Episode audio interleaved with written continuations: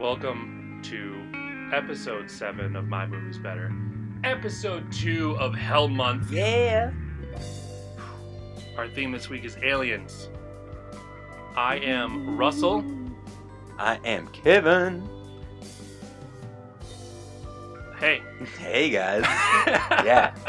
Yeah, I don't think we just pretty much said everything I needed to say in the intro. Yeah, pretty much. Uh, we got some good fucking movies. yeah. It's probably the best lineup we've ever done.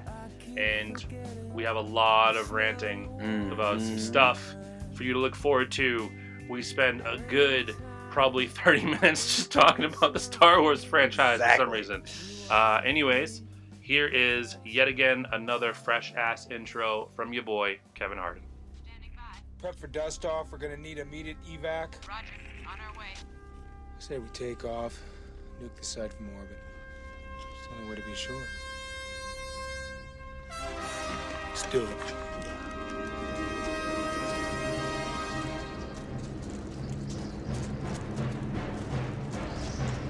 Yo, well, that's great.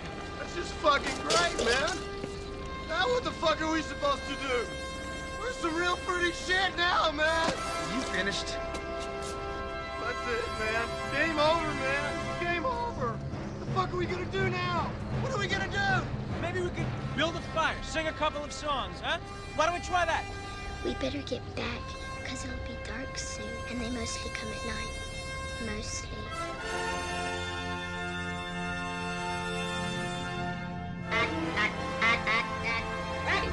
I am the Martian ambassador. We come in peace. We come in peace. We come in peace. Welcome, Earthling, to my movies better. Mr. Chambers, don't get on that ship. Rest of the book. To serve men. It's, it's a cookbook. Hey, Sweden! Not Swedish, Mac, the Norwegian. Annie, you okay?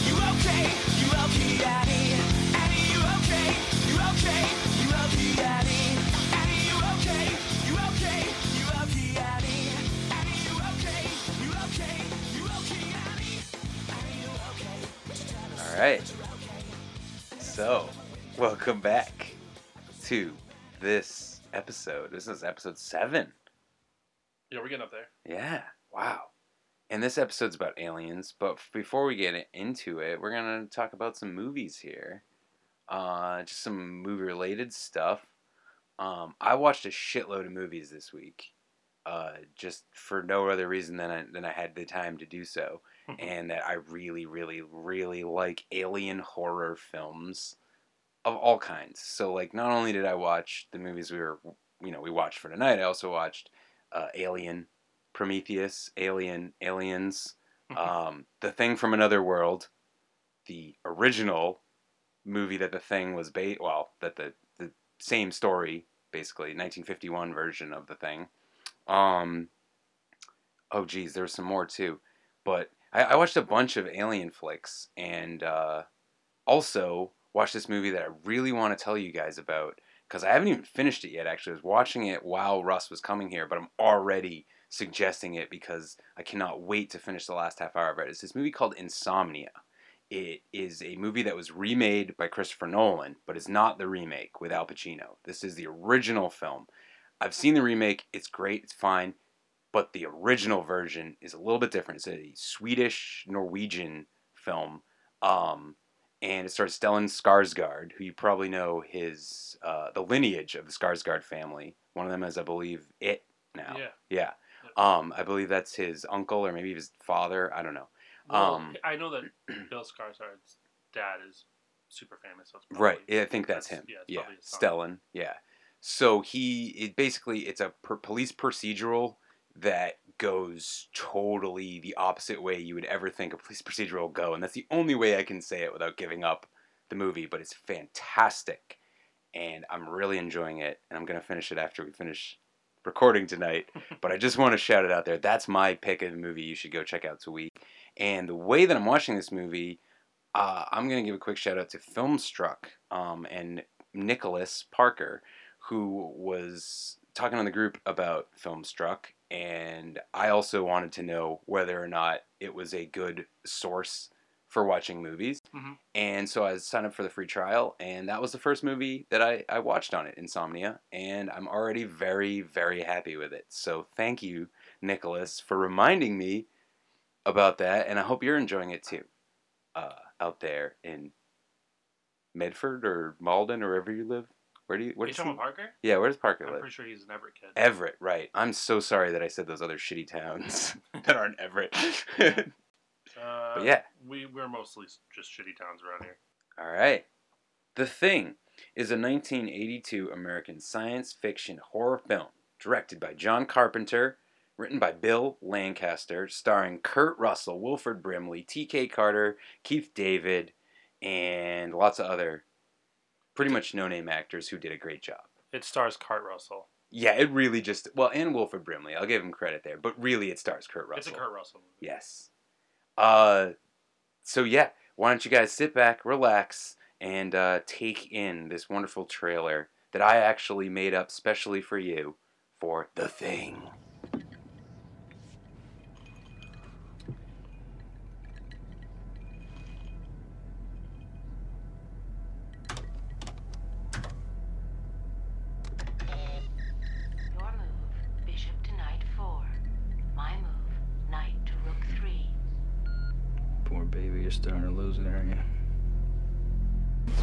All right me, Doc. I'm just letting you know we're we're taking a chance. Quit the griping, MacReady.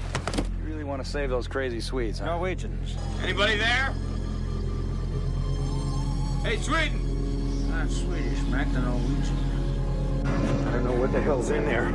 It's weird and pissed off, whatever it is. Bennings, go get Childs. What is this? What's, what's going on? Hey, Palmer, what is it? I don't know. Wait. Mac wants the flamethrower. Mac wants the what? That's what he said. Now move! You see, what we're talking about here is an organism that imitates other life forms, and it imitates them perfectly. When this thing attacked our dogs, it tried to digest them, absorb them. Come in here and lock them up. I have to talk to you. I'm tired of talking, Fix. I just want to get up to my shack and get drunk. Mac, it's important. What is it?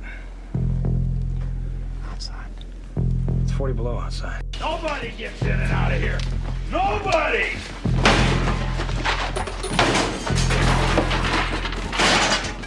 You guys think I'm crazy? Well, that's fine. Most of you don't know what's going on around here. Why would it burn him? Flare! Maybe he tried to burn it. Maybe he burned himself before it could get to him. And Clark was human, huh? Which makes you a murderer, don't it? This is pure nonsense. Doesn't prove a thing. Yeah, fuck you too!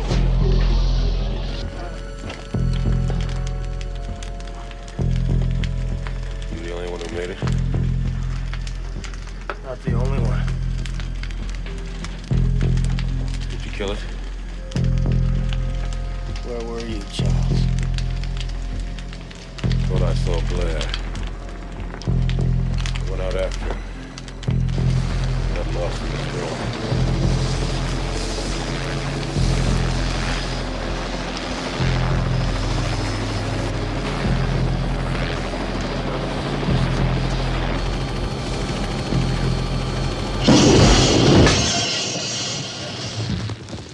I know I'm human.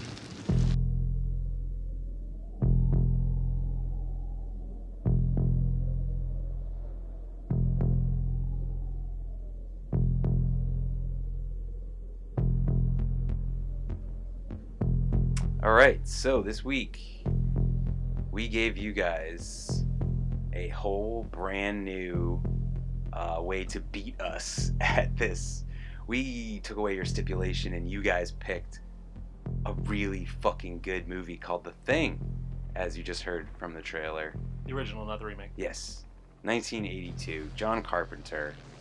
Oh my god, I love this fucking movie. It's really, really, really good. And I have a lot to say about it. So This let's the dive in. First movie picked because of this stipulation Yeah. that we have both seen a billion times. Yeah. So, it'll be it's really weird because a lot of it when I watched it over for the first time, it's like a lot of stuff. It's weird because with the podcast, uh, when we watch movies for this rather than movies for ourselves, watching it for us leads us to analyze every frame and question things and oh yeah, and look at things we didn't look at before and ask ourselves why they did things that we wouldn't have asked ourselves before. correct. And it's really weird watching a movie I've watched so many times with those on. Like Yeah, uh, we have a They Live bonus episode coming, and it was so weird to watch that over again with like, with the pun intended, with the sunglasses Yeah. off. yeah. Try trying to find things that are are bad in a movie that you love that you don't want to find anything Yeah. bad about. It's really weird. I will say I found very little other than things that I just don't personally like, like uh, the dogs. Yeah, I don't like the violence. Yeah, the animals, yeah. But Um, even though obviously, like we always mention, none of these animals were ever harmed. These directors use obviously like puppets. I've mentioned and- multiple times, the monkey in Aguirre was. yes, yes. Some movies, some movies, a real No, animal is at least is at least. I don't know if that monkey was hurt, but he was at least shocked and Yeah, surprised. he definitely was thrown. A Yeah. monkey was thrown. He was physically abused by Klaus Kinski. Ich bin der Zorn Gottes. Other than that, there's not a whole lot I find wrong with this movie. I feel like this movie flows perfectly for the type of movie it is, or for any type of movie for that matter, because it starts you off at a pretty much a a I want uh, maybe not breakneck pace, but it starts you off right in the middle of something, and you have no fucking clue what's going on. A Yeah. helicopter chasing a dog, and they're shooting at the dog, and you're like, "What the hell is that?" I mean, obviously we knew what it was. Yeah, now, I knew and at that point, but I'm sure most of you listeners already know the plot, but the movie just doesn't let up on you.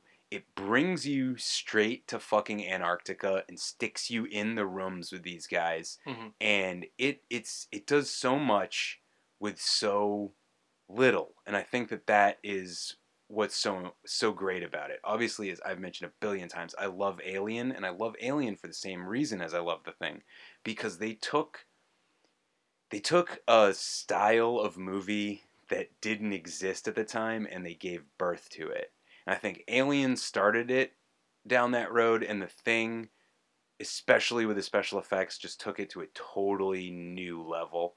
right. Um, the the monster effects, eh, the practical monster effects, I should say, in this movie are not only fantastic; they are also disgusting Yeah. and grotesque and very, very stomach churning. Here's Even something I love. Uh, since the podcast became a thing, I've done a lot of like uh, looking into what people do Yeah, for movies. Yeah. Uh, mainly because uh, a we do this podcast. B trying to get a, an album going. yep, C I started a screenplay. yep, Um, and and so I wanted to get into like you know learning how a lot of things were done and how a lot of things are made. And one of my favorite things that I've I've learned that I was not aware of until like two years ago, it's somebody's job because mics don't pick up everything. It's somebody's job when somebody's walking down an alleyway.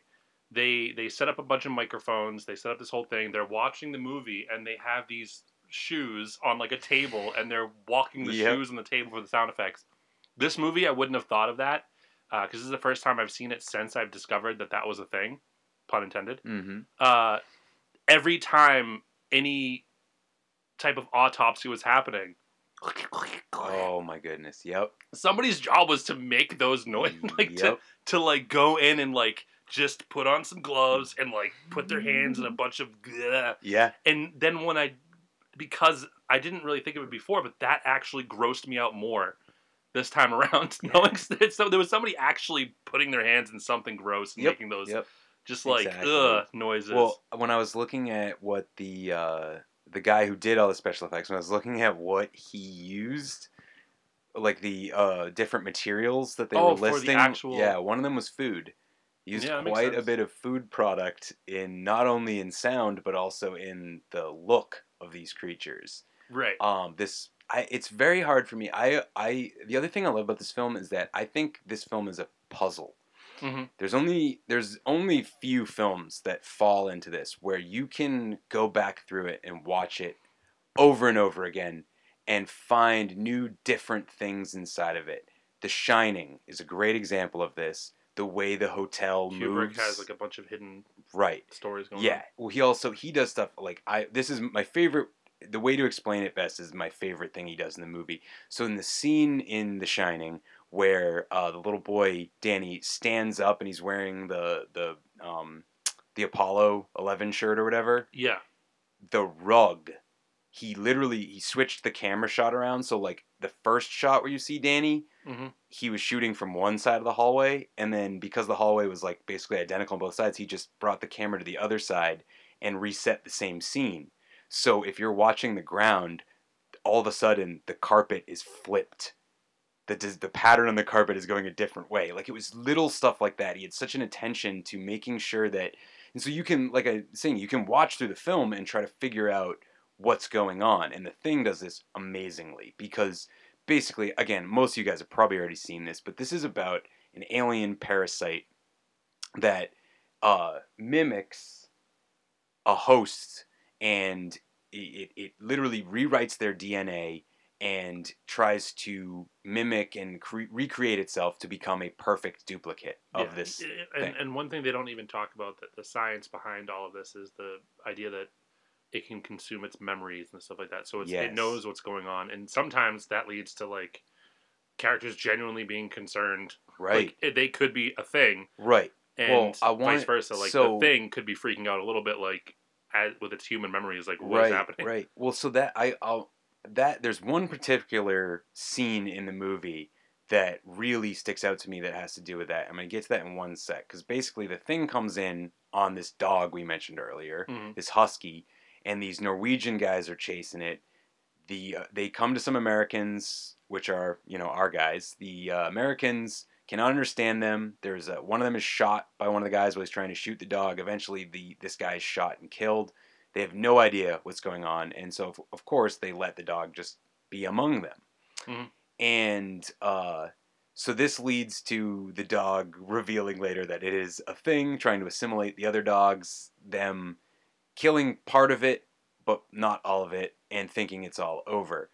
Now, before this, there is a scene where you see the dog like sneaking, like kind of walking around in the hallways of this Antarctic base, Mhm. and it steps into a room, and there's a silhouette of someone in the room, but you can't tell which character it is.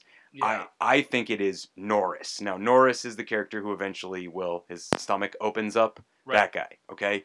The reason I want to bring him up now is because we, on what you were saying earlier, when he has a heart attack in that scene, Mhm. I cannot ever, I've not ever been able to tell whether or not that is the thing acting or that it gets so deep inside of you that it literally creates someone who doesn't know they're the thing, which would be even creepier. That That's it could what I- literally, I established yeah, my it could brain. mimic someone down that far, where it could literally be like living dormant inside of you, and you don't even fucking know you're the thing.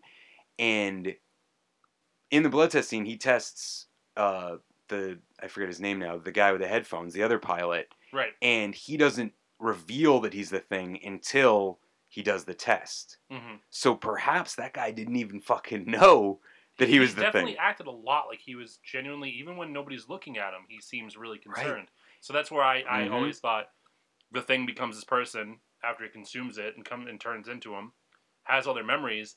That if it has all its memories, it has to have some kind of empathy for the the person that's pretending to be, Right. In some level, or it just thinks it is that, Or it uh, just until knows how the to organism is right. threatened. It just know, or it just knows how to to manipulate because of the you know because of the memories it has found or whatever. It knows it could fake an actual heart attack because of this you know the molecular structure of the person or whatever. Right. Um, because also in in and around the blood test scene, every single human in that scene as they're being tested out. is that doesn't know. Right. It was Kurt Russell's idea.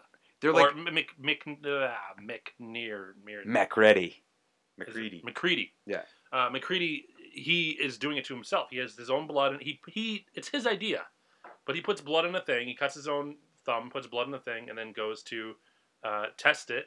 And he looks like he's sweating, like he's really Right. scared that he might become one of those things. And I think that's part of the brain stuff that I was talking about. Yep, yep. and uh, well, because I've also I love when I know a lot of people hate this, but I love the idea that the film I think was originally made, or the original idea behind it was that you were not supposed to ever be able to find out. Um, because everybody, whenever I, I jokingly will be like, "Oh, MacReady was the thing," people will be like, "You're stupid. What about the blood test scene?" And I'm like, "You're stupid. The thing already showed it could trick people by faking a heart attack. Couldn't it just put someone else's blood in there, or switch the blood, or do something? It probably could have." You know, and if we're going on this theory that nobody knew, well, that's why MacReady was so terrified and had the, or also even maybe he did know he was the thing, and that's why he was keeping everybody away from him with the dynamite. And that's why this movie is so great because it is a movie about masculinity and paranoia. Yeah, it really it gets in your head. There's one woman in this movie. Where's- when was there a woman in the movie? There's one. Think about it. There's only one, and uh, not even in the movie. There's one female who does something in this movie. An actress, actor, obviously, but a female actor who does something in this movie. It is the voice of the chess computer at the very beginning. Wow. That is the only. I was gonna say yeah. Yep, that's the only female in this movie. MacReady plays a game of chess, thinks he's about to win, and then the chess computer beats him again, so he pours his drink into it to kill it, I guess, This to win. bad. The rest of the movie, like you mentioned, has no women in it whatsoever. It's a bunch of men and they're degrading ideas of masculinity and who and and MacReady I think encompasses that the best because of his take charge attitude.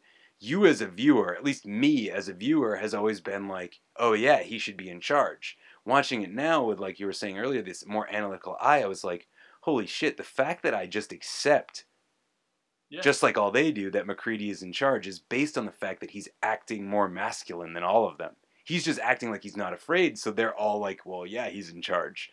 Right. And that is really interesting because the whole fight between all of them is all based on this idea that, like, obviously any one of them at any point in time could be this creature. Right. And and yet none of them are willing to actually once in the film get close to each other. hmm Be, and, and obviously it's not just due to the creature it's due to the fact that they're all guys. They won't break down their walls. The thing that defeats the thing Mhm. is knowing. And i'm going to jump out of this movie real quick and into alien covenant. Alien covenant does this and we'll talk about it later at the end where the way that she knows which android she's talking to is based on an, a little piece of conversation that was shared between two people in confidence. Mhm. None of the guys in this movie have that. They're all isolating each other, right? MacReady lives off in the tower. Everybody else, yeah, they're hanging out together, but they're all like doing different things. No one's speaking. They're not opening up to each other. The only way you beat the thing is by tricking the thing. Yeah, it has memories and stuff, but if you were getting closer to someone, you'd be able to figure it out, Right. you know? I can say one of the nitpicks that I had, the logic behind all of it. Why did they keep separating themselves? They didn't just keep separating themselves. They didn't go, all right, five of us are going off in five different directions. It was, you two go that way, you two go that way. Okay, well, let's say uh, I'm the thing and you're not. And uh, MacReady just told us, can you guys run a Domino's and get pepperoni pizza? Right. car ride in, I just I just consume you. Now you're a thing. Then we get back, and now we're both things. But guess what? You already passed the blood test. Well, here's the thing So- about that. and they, they separate after the blood test. They Right, they right. do stuff. It's like, what do you? Why? because they have to. I they think, don't. They could all all the tasks that need to be done. None of them, not a single task, needed to be done simultaneously with another. Right. Which I- means they could have gone and done each thing together. Well, here's here's the thing. Okay, so said thing a lot I know. unintentionally. so in that after that scene, so they basically as things things have been degrading, right? Mhm. And and uh, eventually um, Blair, played by Dr. Blair, played by Wilford Brimley, who is basically the one who has told them all about this. He is also he increasingly becomes withdrawn. He doesn't want to be around anybody. Eventually, he destroys all the equipment because he's already realized, but none of them realize until the very end. They're not. They can't make it out of here. No, they That's not an option. Three thousand hours. If not- 27, yep. Twenty-seven thousand hours. If they don't all die, and like yeah, all the, the shit gets taken got care of, to humanity. it'll take over the world. Right. Like the whole And- world would have been and he- things. right, and he already knows that there's no way they can win. The Mhm. only way they can win is not letting anyone find them, and hopefully no one ever finds the thing. So Blair uh, obviously then gets captured by the rest of the guys, and they they lock him up, Mhm. right? And so as people are getting picked off here and there, obviously then you have the blood test scene. They kill another thing, right? You have the Norris scene. You mm-hmm. lose two you lose two or three more people there. Yeah. By the end of it, you have a group of I think four. Right. Right? That's the one scene I'll, I'll kinda I kinda understand only because of how where it sits in the movie because the the, the action is so MacReady, Nauls, and one of the other guys. Three of the guys who are left leave and they leave Keith David behind. They didn't. It was unintentional. He he disappeared on them, and they don't know where he went. No, And no, no, no. he- That's Blair you're talking about. But what I'm saying before that, Mhm. the three of them go out to go see Blair, right? Where they've captured him at the shack, and they leave Keith David behind. Keith David is is the sidekick from They Live. Yes, he's the guy who's the, the other last talking about. survivor. Yeah, they leave him behind at the compound, right? Right. Then they go find out that Blair has escaped, and they don't know where Blair is, right? That's that continuity doesn't make sense to me because it was like, well, if you guys all need to stick together, why'd you leave one person behind when there's a chance there's still a thing around? By the time you get back, Keith David could be the thing. They find out Blair's gone. They look back, and somebody, Keith David, possibly, Mhm. is leaving, is running out, and then the generator gets shut down. That was the part that I understand that nippy because it's like, why wouldn't you bring this guy with you? What are you protecting back here? Well, in the final scene, he definitely addresses like, "Where did you go?" And he's just like, "I got lost in the storm."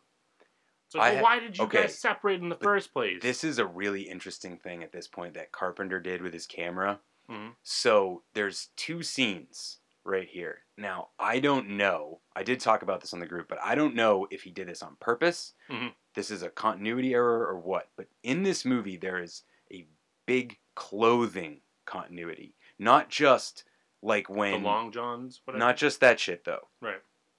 I'm talking about watch what everyone is wearing at all times because pretty much everybody wears the same thing except for when they become the thing.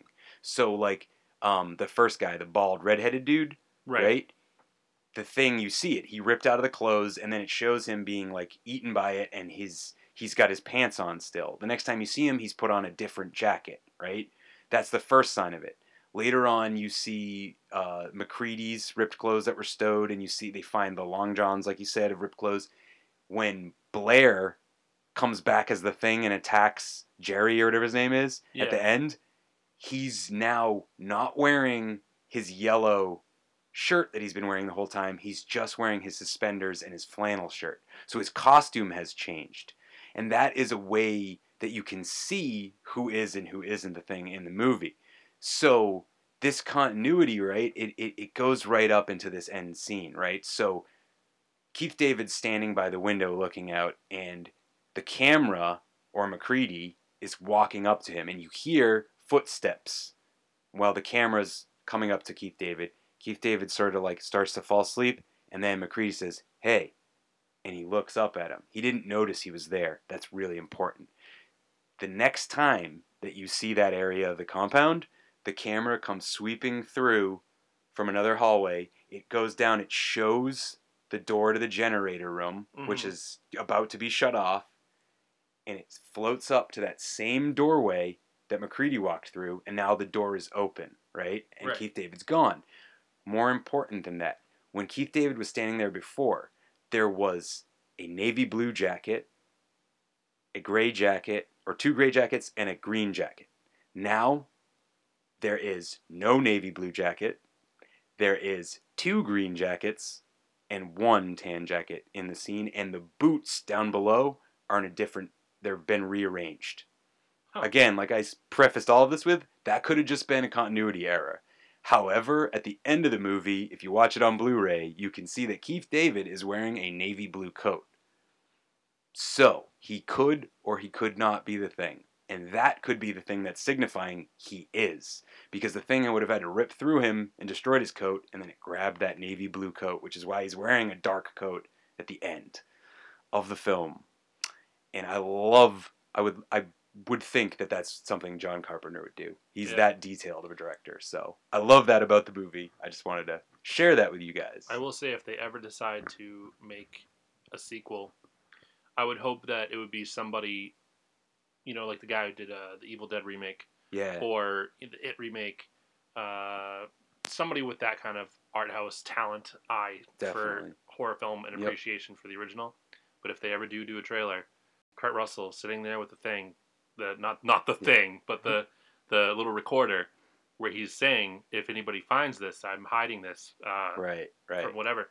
They play that. They could literally just have a team of people with like flashlights at nighttime going through like this Alaskan place. They just stumbled upon it, and then you could have that tape playing through the entire trailer in the background. That would be sick. It would be dope. I That know would that's be- completely a random thought, but Right. that's that's. Uh, I would I would fuck with that. Right. Yeah. This is a movie that I wouldn't be mad at a sequel. It depends on how they did it. It's about but- the large, sc- the, Yeah. the the big scheme of things. That this is a a global threat. Right. it's not. Right, right. And I but I think that that's also like that's what's so great about the ending cuz like we didn't really we should really get into that cuz we didn't talk a lot about how great Kurt Russell is in this movie, but he's fantastic. This I think maybe other than another Carpenter movie, Escape from New York, this is my favorite performance of his. I'm not saying it's his best, but it's my favorite. I think he's great in this movie. His character is is not your typical action hero, even though he's almost playing an action hero. Right. And I love that about him. He kind of seems like a normal guy who's pretend who has to be the action hero because he's the only one who has the balls to stand up or something. The end of this movie, I love analyzing. It's it's very open ended and ambiguous. Right. And imagine if they did do a sequel. If I were to make the sequel, and they do find this place, I would want them to find Keith David completely frozen, and I would want them to find Kurt Russell's body Ripped open. like it, something crawled out of him. Right. But wouldn't that mean that Keith David's the thing? No, Keith David's just dead. Well, because that's I'm saying the that would mean about, Kurt Russell, Right. MacReady was a thing. Right. Well, because the basic, basically the way this this movie ends with a boom. There is they the, the last three survivors go through and they blow. They, they literally, I think Kurt Russell says, "Let's warm this place up." Yeah, They they were literally like, "We're not getting out of here No, alive." They all decided they were dead. Right. So they start throwing Molotovs and fucking blowing the place up. The whole compound's on fire. Kurt Russell in the end is the only one to survive. Uh, the Wilford Brimley thing comes back and fucking destroys both of the other two guys who are with him and and tries to kill Russell, Kurt Russell, but he fucking gets away just the last second, blows up the whole place. And then, like we mentioned before, Keith David comes sauntering up and he's like, "Where the hell were you?" And he's like, "I got lost in the storm, and uh, I don't know." And they start sitting down, and it's like they realize for the first time the thing they should have known the whole, or the thing that would have helped them rather the whole rest of the movie, that their un their distrust for each other was unnecessary.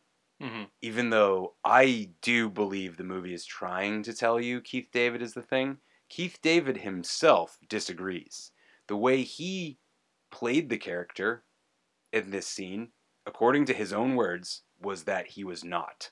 And he didn't think that he was supposed to be from what he saw in this movie or whatever. And the whole there's a whole thing about breath at the end here where you can tell who it is because they don't breathe. And you see that in the the very first guy who's outside, he's not breathing and other people are. And in this scene, Kurt Russell is breathing like he's smoking a fucking blunt or something. Like there's lots of breath coming out of him. There's almost none coming from Keith David. However, at 141, for any of you who care to view, if you want to run back through the thing, Keith David breathes and you see air come out of his mouth.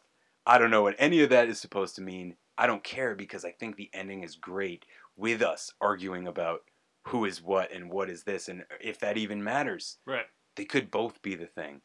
Who Yeah. knows? That's why they're both so calm because they know that they're just going to be frozen and then they're going to be unleashed on humanity. And I kind of like that there's not a sequel, maybe for that one reason, because then maybe the sequel would have just been the Earth being destroyed by the thing. Yeah. So there it is. The thing. Great movie. Yeah, great movie. Moving on. Moving on. You see, what we're talking about here is an organism that imitates other life forms, and it imitates them perfectly. When this thing attacked our dogs, it tried to digest them, absorb them, and in the process, shape its own cells to imitate them. This, for instance, that's not dog. Imitation. We got to it before it had time to finish.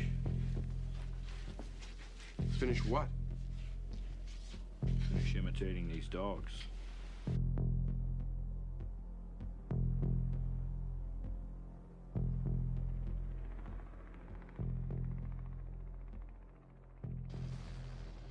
Um, so let's talk about some movie news. All right. Uh. Disney put out a poster Yeah, they did. For Aladdin live action. Yes. I like pretty much all they've been doing. All this live action stuff is great to me. I was fully prepared to shit all over this, but I, I kept my mouth. I did say WTF at first. I was like, what? And then I was like, oh, wait, I think I remember reading something about how they were doing this. I knew they were making Lion King as well. Um, and then I read I read a little bit more about it. This this movie is interesting me now. First of all, it's directed by Guy Ritchie Mhm. uh, of Lock, Stock, and Two Smoking Barrels and Snatch fame, and uh, stars Will Smith, obviously as a genie, and a completely Middle Eastern, Arabic, or at least close to it cast. It is not whitewashed at all from the cast, and I was like, thank fucking god. Now I think I'm actually gonna go see that. I never saw Beauty and the Beast, um, the live action. Obviously. That one, I, that one was uh, aside from the character uh, of the main villain's Gaston. Oh, Gaston, um, his best friend. LeFou. Yeah, they were just like he's gay. Yeah. Aside from that, uh, it's almost verbatim like the same movie. That to me is kind of silly. Yeah. like Mulan's not gonna have any songs and there's no dragon.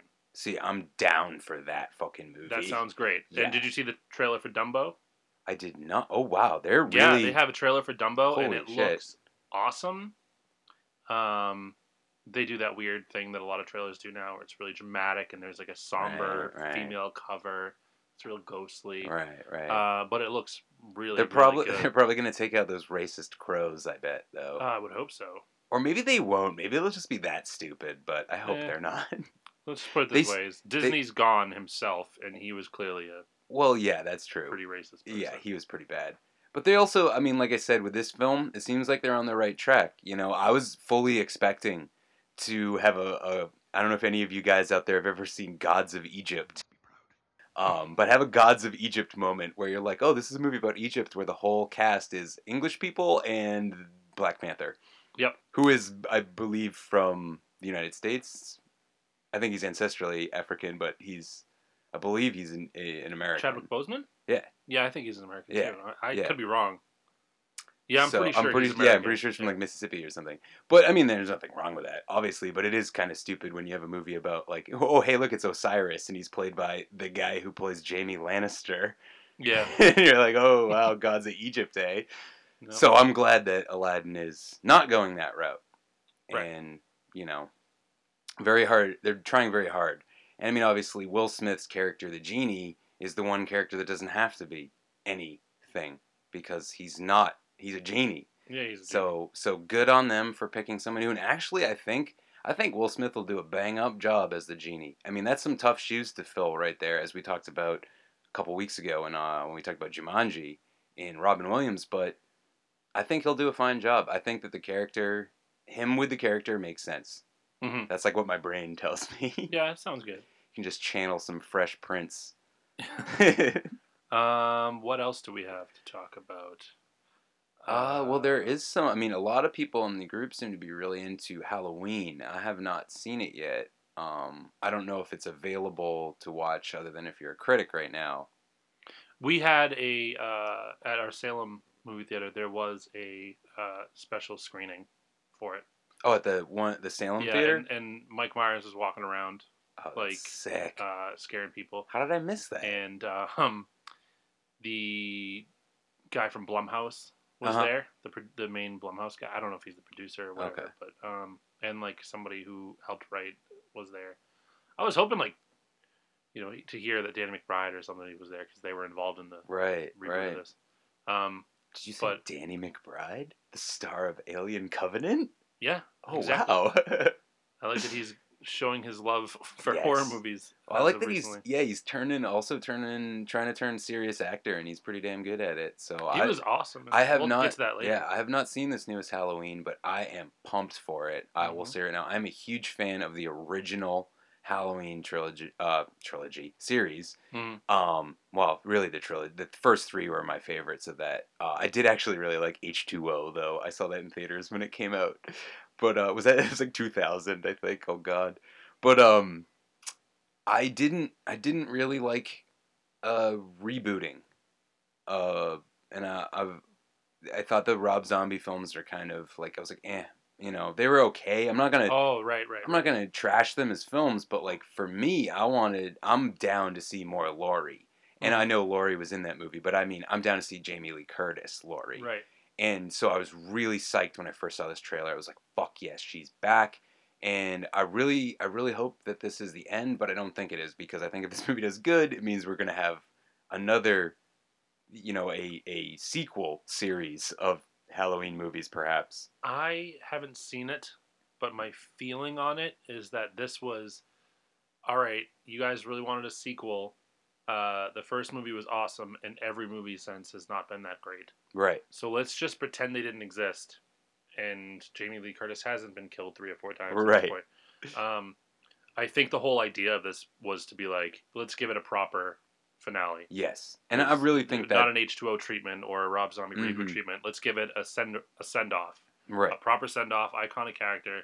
If they ever do another one, I feel like they would reboot it like 15 years from now with a whole new cast and stuff like that. I would Right. hope that they would leave it alone at the, this point, but Me too, especially because this film is getting high reviews from critics. Mhm. And movies like this don't tend to Yeah. get the highest reviews from critics because critics don't like horror movies usually. right. But consider that this is a Blumhouse film. Yeah.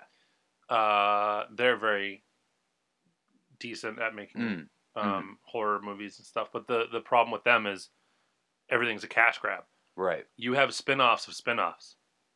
It with them. They well, Annabelle, right? Mhm. And then you have like the Nun, Mhm. and those are spin-offs of the Conjuring series. Yes. And there's gonna be a spin-off of the the demon origin, I think, from the part two of the Conjuring, the, Mhm. the English one. I mean, that's a little much, and so I feel like they could easily jump into, oh wow, look how great this did. Let's cash grab the shit out of it. Yeah. Then that's how I feel too. And Um, it's I- not officially in theaters yet, but I will see it the day it comes out. And there's a lot of movies that are having like special screenings coming up. I actually have to show you. I forget the name of it, but Chloe, uh, the girl from Let Me In. Mhm. And Oh, yeah, Mortez or Yeah. Moretz or whatever. Chloe Moretz, Grace Moretz, Moretz, or you say it. something. Yeah. Um, that movie, I'm gonna, I'm gonna find it real quick. It's a it's a one word movie. Um, that be it starts with an S. I saw the I trailer think of it today, and it looks Yeah. fucking crazy. Uh, she doesn't. She's got a. She made quite a few horror movies. Holy shit! She was in a lot of horror movies. She was in. She was Carrie from the remake Right. which was uh, pretty silly. That was an awful remake. If you want to talk about bad horror remakes, that's Right. one of those. Well, Suspiria. Suspiria, yes. oh my Suspiria god, looks I can't awesome, believe I and can't there's gonna be remember like a that. special screening here. It might even be tomorrow. Yeah, I'm I'm interested in that, but I- I am also cautious because, I mean, that's Dario Argento, and that's maybe his, it's definitely his most famous film, and it might be his best film, and. I, I'm always wary. It's like again, they they they remade well, made a prequel to, but the original idea was to remake the thing. And, and basically what happened is that the people, the producers and directors went to the, the executives and were like, we can't remake this film. It will get shit on. If we try to remake a film that is this beloved, people mm. will hate it. We can't do. You can't recast Kurt Russell. So so I, it's def. I'm definitely wary when you're taking a movie that's that beloved. That like it's gonna be hard to live up to it. You know, it's a lot. There's a lot there. It's like, what are you gonna remake Citizen Kane today? Like that's that's like yeah, that's like okay, that's a little bit much. They're really Well, I- reaching. I will say, But I'm, I'm still gonna I'm still gonna check it out because I've heard good things. I will say this: uh, the original got a 92 and what's it, Mm-hmm. 1977, and the new one only has a 75. Yeah. But it looks it looks like an art house film compared to like old school 70s cinema, and I like I'm you know Hereditary. Right. Art house horror is great for me, Uh, but the thing is that some of them aren't that great to me. Like Right. The Witch was pretty boring. Right. Yeah, I I enjoyed The Witch. Um, It's a good movie. I don't Yeah. hate on it. I just think it was for a horror movie. It was a lot of dragged out. Oh yeah. I also I give it a Suspense. I give it a prize for one of the most historically accurate movies of all time. Do you know how much research went into like learning how people actually talked? Yeah, so dude, they did a lot. I- up to it. yeah, they had to have subtitles Mm-hmm. when they were speaking English. Oh yeah. pretty crazy. I, I think that that film definitely also it, it's funny because like like I mentioned I think already before a couple times I watched Alien uh, again last night and what I find so interesting about that film is how scary it isn't for most of it. Most of it isn't frightening, especially knowing when the beats come. Like I've watched the movie so many times, I know exactly when the alien's about to do the jump scare, but mm-hmm. the jump scares still got me. Like because of how well made that movie was, because of how all around you in while you're while they're walking through the ships are these things that look like they could be the aliens. So like it's like imagine being in the theater or watching it for the first time where you don't know when it's going to come and every moment you're thinking that could be it that could be it and even at the end of the movie when he's like in the or well it is in the the like ship it's like he appears out of the machinery of the ship like you didn't even notice that it was sitting right there right in front of you and That's the uh, Darth Vader effect. If you watch the original Right. Star Wars movies, where Darth Vader always silhouetted with background. Right. He was more famous as a silhouette than he was an actual character. and when and and when the the character is when you don't know when it's going to come Mhm. that's where the fear comes from you know not knowing what's about to happen to the character is where the fear comes from and that those movies do it really well i think that's what the witch did really well maybe obviously i don't think as good as as alien did at least maybe maybe for the time there's a difference there but like the way that the witch used darkness was brilliant because it was a world of darkness. You know, the only light you have is the sun and a candle. So Right. so everything is darkness and I loved that aspect of it because it really there were parts of it where it put me on edge because I was like what is about to happen? What's going to come out of that? And then nothing comes out of that. And Mhm. that doesn't mean it's not scary because you were scared. Just because you don't get a jump scare, you Yeah. know, or something. Made it! I was so afraid I wasn't going to make this flight, so I sent uh, David here to come and pick up my boarding pass. But, now David has to go. Thank you. Bye. I am Korben Dallas. And uh, this is? Leeloo Dallas Multipass. Leeloo and Multipass. She knows it's Multipass. Leeloo Dallas, my wife. We're newlywed.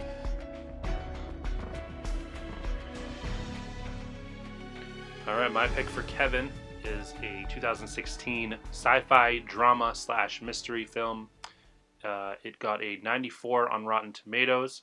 It is available for free on Hulu, uh, and if you do not have Hulu, it is uh, available for rent or to own on Amazon Prime, as is pretty much every movie we ever watched. Uh, it is written by Eric Hazerer. You got me. Heisserer. Heisserer. I think it's Yeah. Eric Heisserer. Heisserer. Um, and directed by Dennis Villeneuve. Villeneuve. Villeneuve. I think it's Villen. Oh, I looked. I saw it last night. Now it's escaping me. It's like Villeneuve. It's something like way easier. Villeneuve. It's it's Dennis, uh, and it is starring. What? Denis. It, it has an S at the end of it. He's French. I Oh. know. so je, je suis Denis Villeneuve. yeah. Um. Anyways, it stars Amy Adams and Jeremy Renner. And without further ado, here's the trailer for Arrival. And Forest Whitaker. There are days that define your story beyond your life. Like the day they arrived.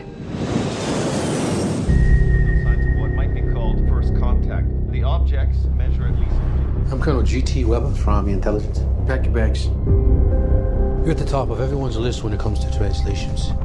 Priority one. What do they want? Where are they from? You'll be reporting to me, but you'll be working with him when you're in the show. That's what they call him, the UFO.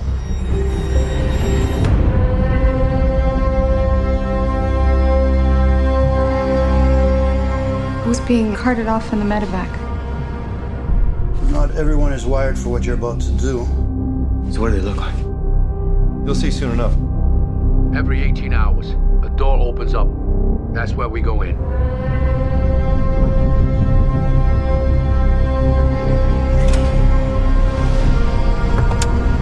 It's done.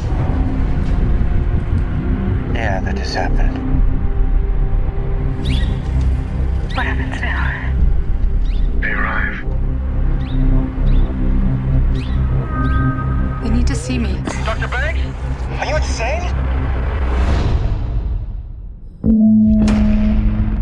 Now that's a proper introduction. More objects have landed around the world. This is one of 12. I'm never going to be able to speak their words. Got two days. Figure something out. I am human. It's their language. We need to make sure that they understand the difference between a weapon and a tool. Language is messy, and sometimes one can be both. Are you dreaming in their language? It's possible they're prodding us to fight among ourselves. This is just a way to force us to work together for once. It's more complicated than that. How is it more complicated? Russia just executed one of their own to keep their secret Got 21 hours. before they start global war. So how do we clarify their intentions? I go back in. Why does this feel worse?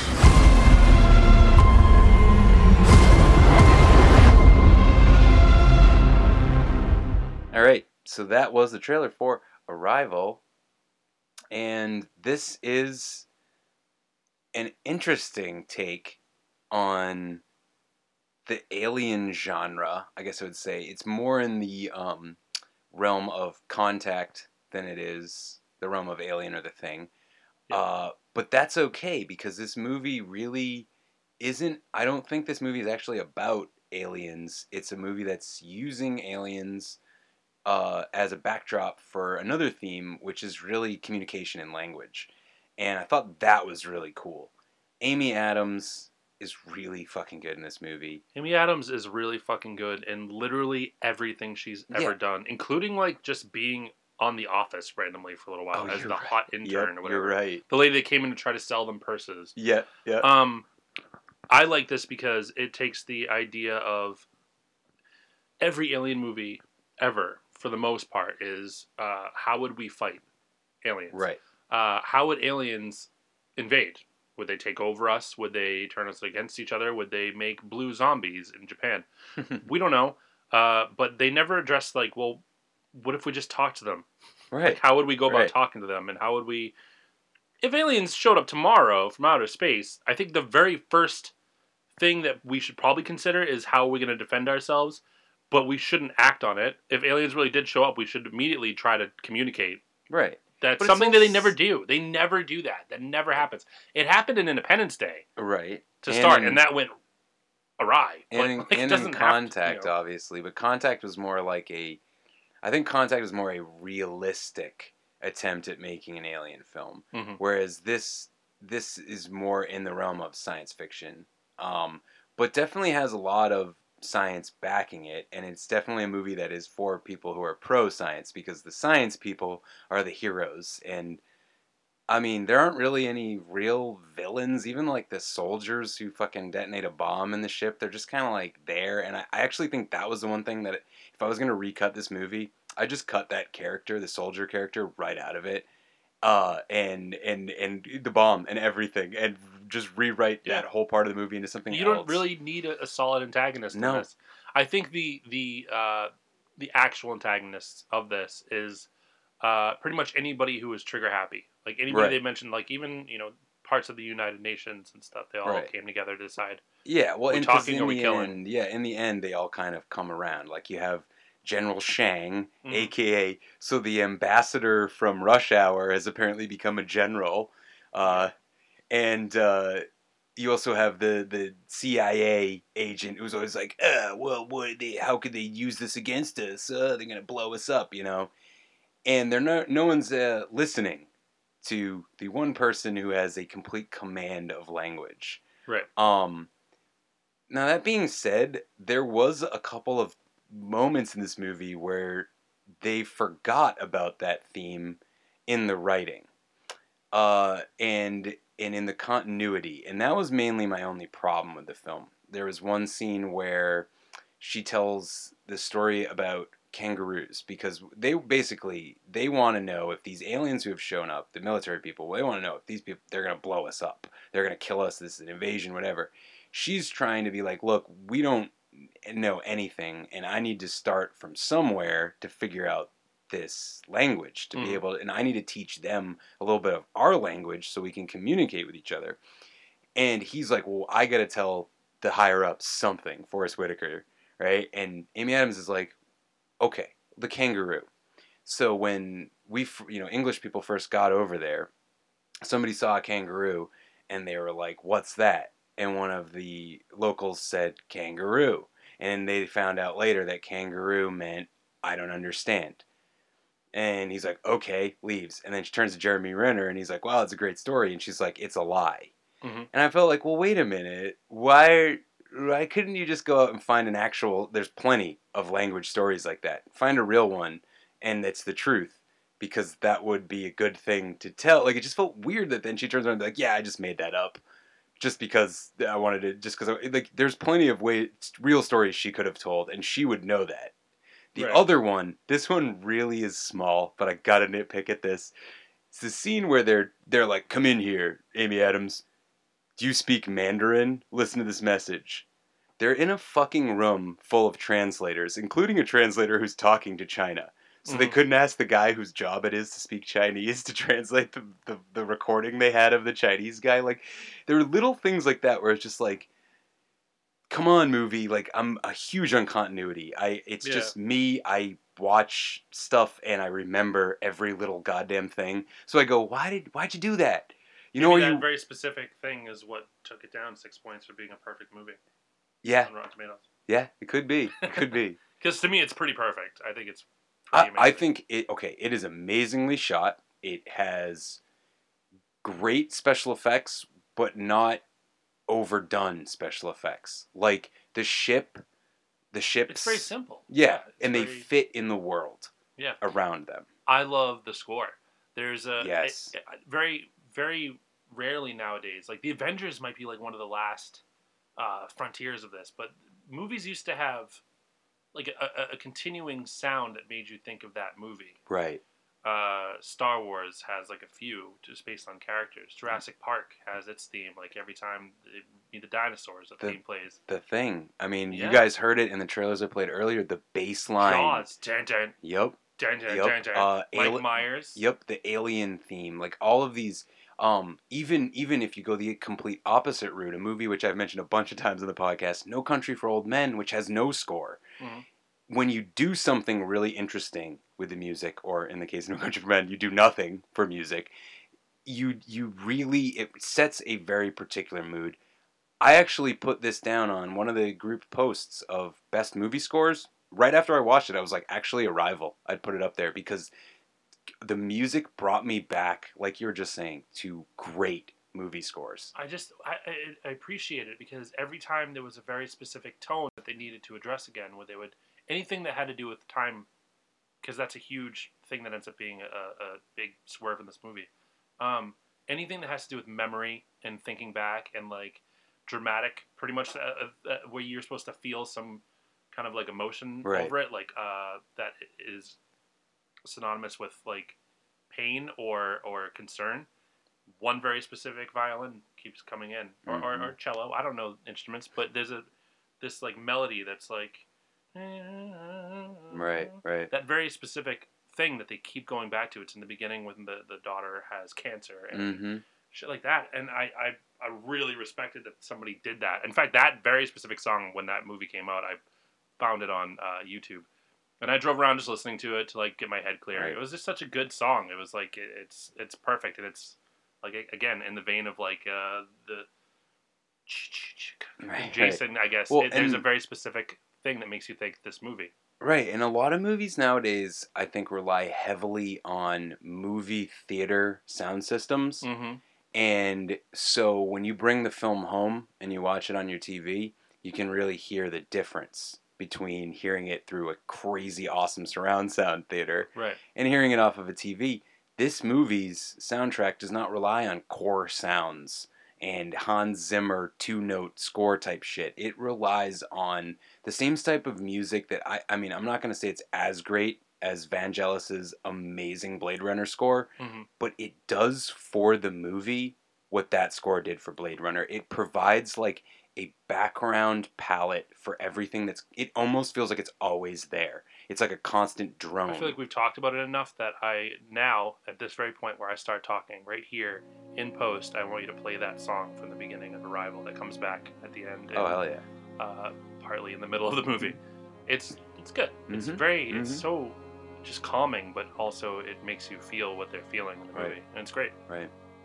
And so yeah, these uh, basically her job is to attempt to communicate with the aliens. The aliens are able to create these like circular. They're like. They're like not sentences, but they're kind of like it's like a one symbol that means a very complex thought. It's like language times a thousand from what we can understand. Yeah, they're able to form complete sentences within one circle. Right. And it's something that they understood immediately that there's they're kind of creating a universal written language that somebody somewhere is going to be able to translate if they have the technology, and she is that person. Right.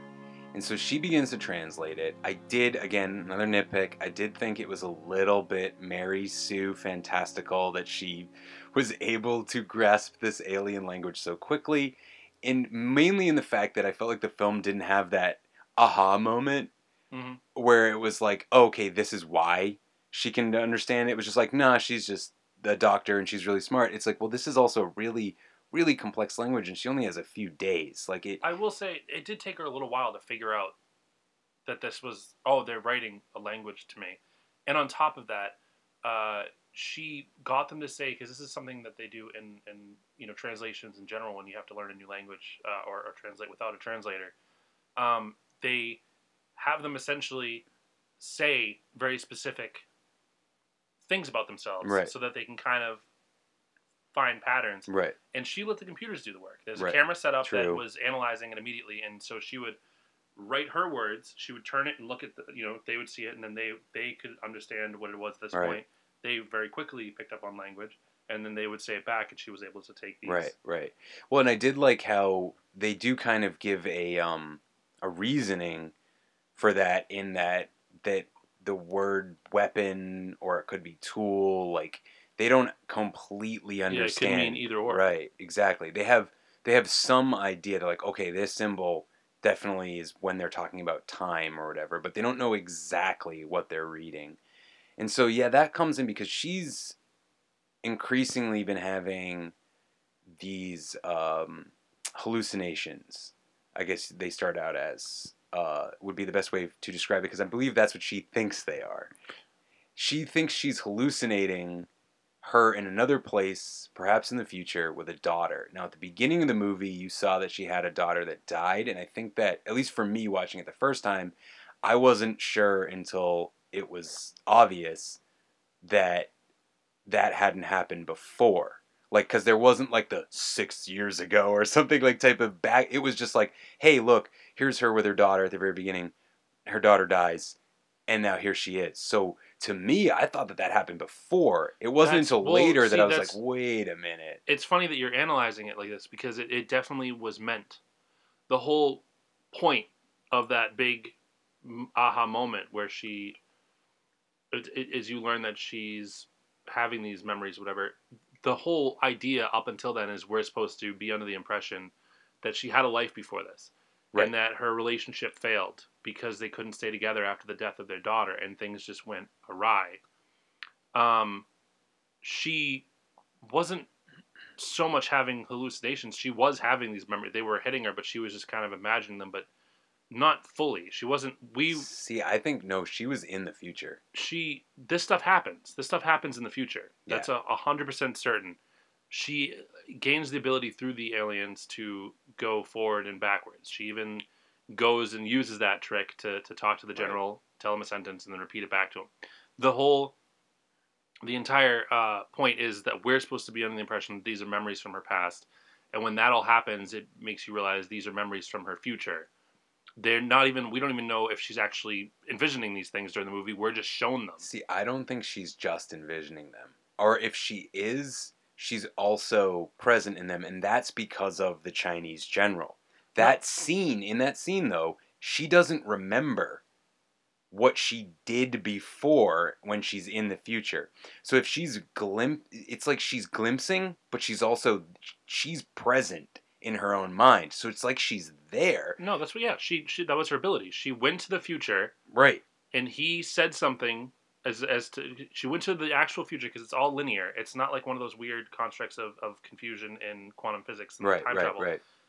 goes to the future but in that future he says you said to me. So it's all the same timeline. So then she remembers he said that and so when she goes back she she did go to the future in her brain went to the future said this i mean had this conversation with the general Right, right. goes back to her current time frame and says to the general over the phone you said to this me, uh, to me in the future Mhm. and blah blah blah and that's that i said this to you and so that immediately he goes wow you are clearly onto something here so all the stuff with her daughter and Jeremy Renner being her future husband and all this stuff, that stuff happens in the future. No, I, I understand So that. so she wasn't remembering remembering these things through the movie. They were just showing us the future. Right. Or she was traveling there. Either way, but th- that's that's kind of what I'm getting at because this is very similar to the girl who leapt through time in a way, in that way, because she's able to use that power. Even she says to Jerry Renner, "Would you go? Would you change something?" Again, just like girl who leapt through time. Would you change the future if you knew what it was? And she comes to realization she's not going to. Like she's gonna still have a relationship. She's gonna have her daughter. She's gonna go through all that, which is my problem with time travel. And again, we talked about this on the anime episode. Go check it out, guys, if you haven't already.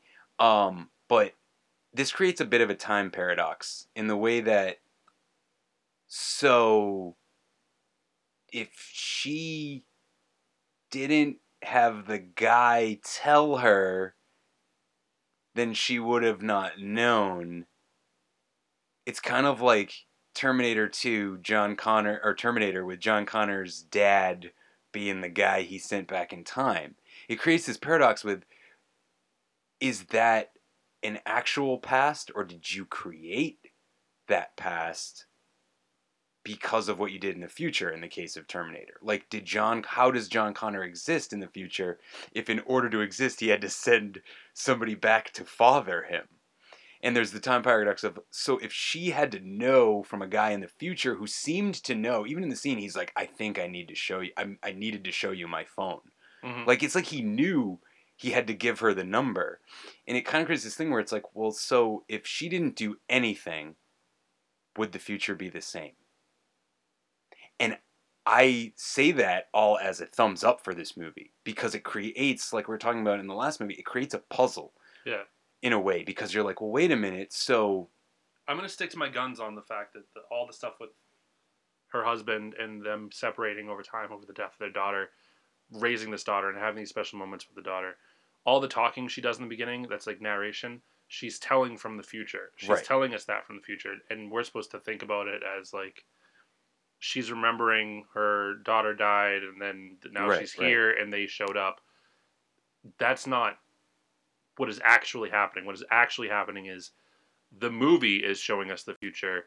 She doesn't see that. She's Okay. not. She's having just dreams and stuff that Mhm. aren't connected to this. And I think that that's the the maybe I'm wrong. Maybe that doesn't happen. Maybe she is remembering something that didn't happen, and so whatever. But I don't think. yeah, I don't think not- you're wrong. I don't think there's an effect. I think that's just us. They're showing us what happens in the future, and it's to trick us into thinking it happened in the past, but has nothing to do Right, with what's going right. on in the movie. Uh, we just know as an audience that when her and Jeremy Renner look at each other, we suddenly have the realization, oh, they're going to be the ones that get together and have this Right. baby, and the daughter grows old and dies, and then they well, not grows old, but gets Right, cancer, yeah. dies, and then they divorce. Like I that think- stuff's gonna happen. think, we only uh, know that.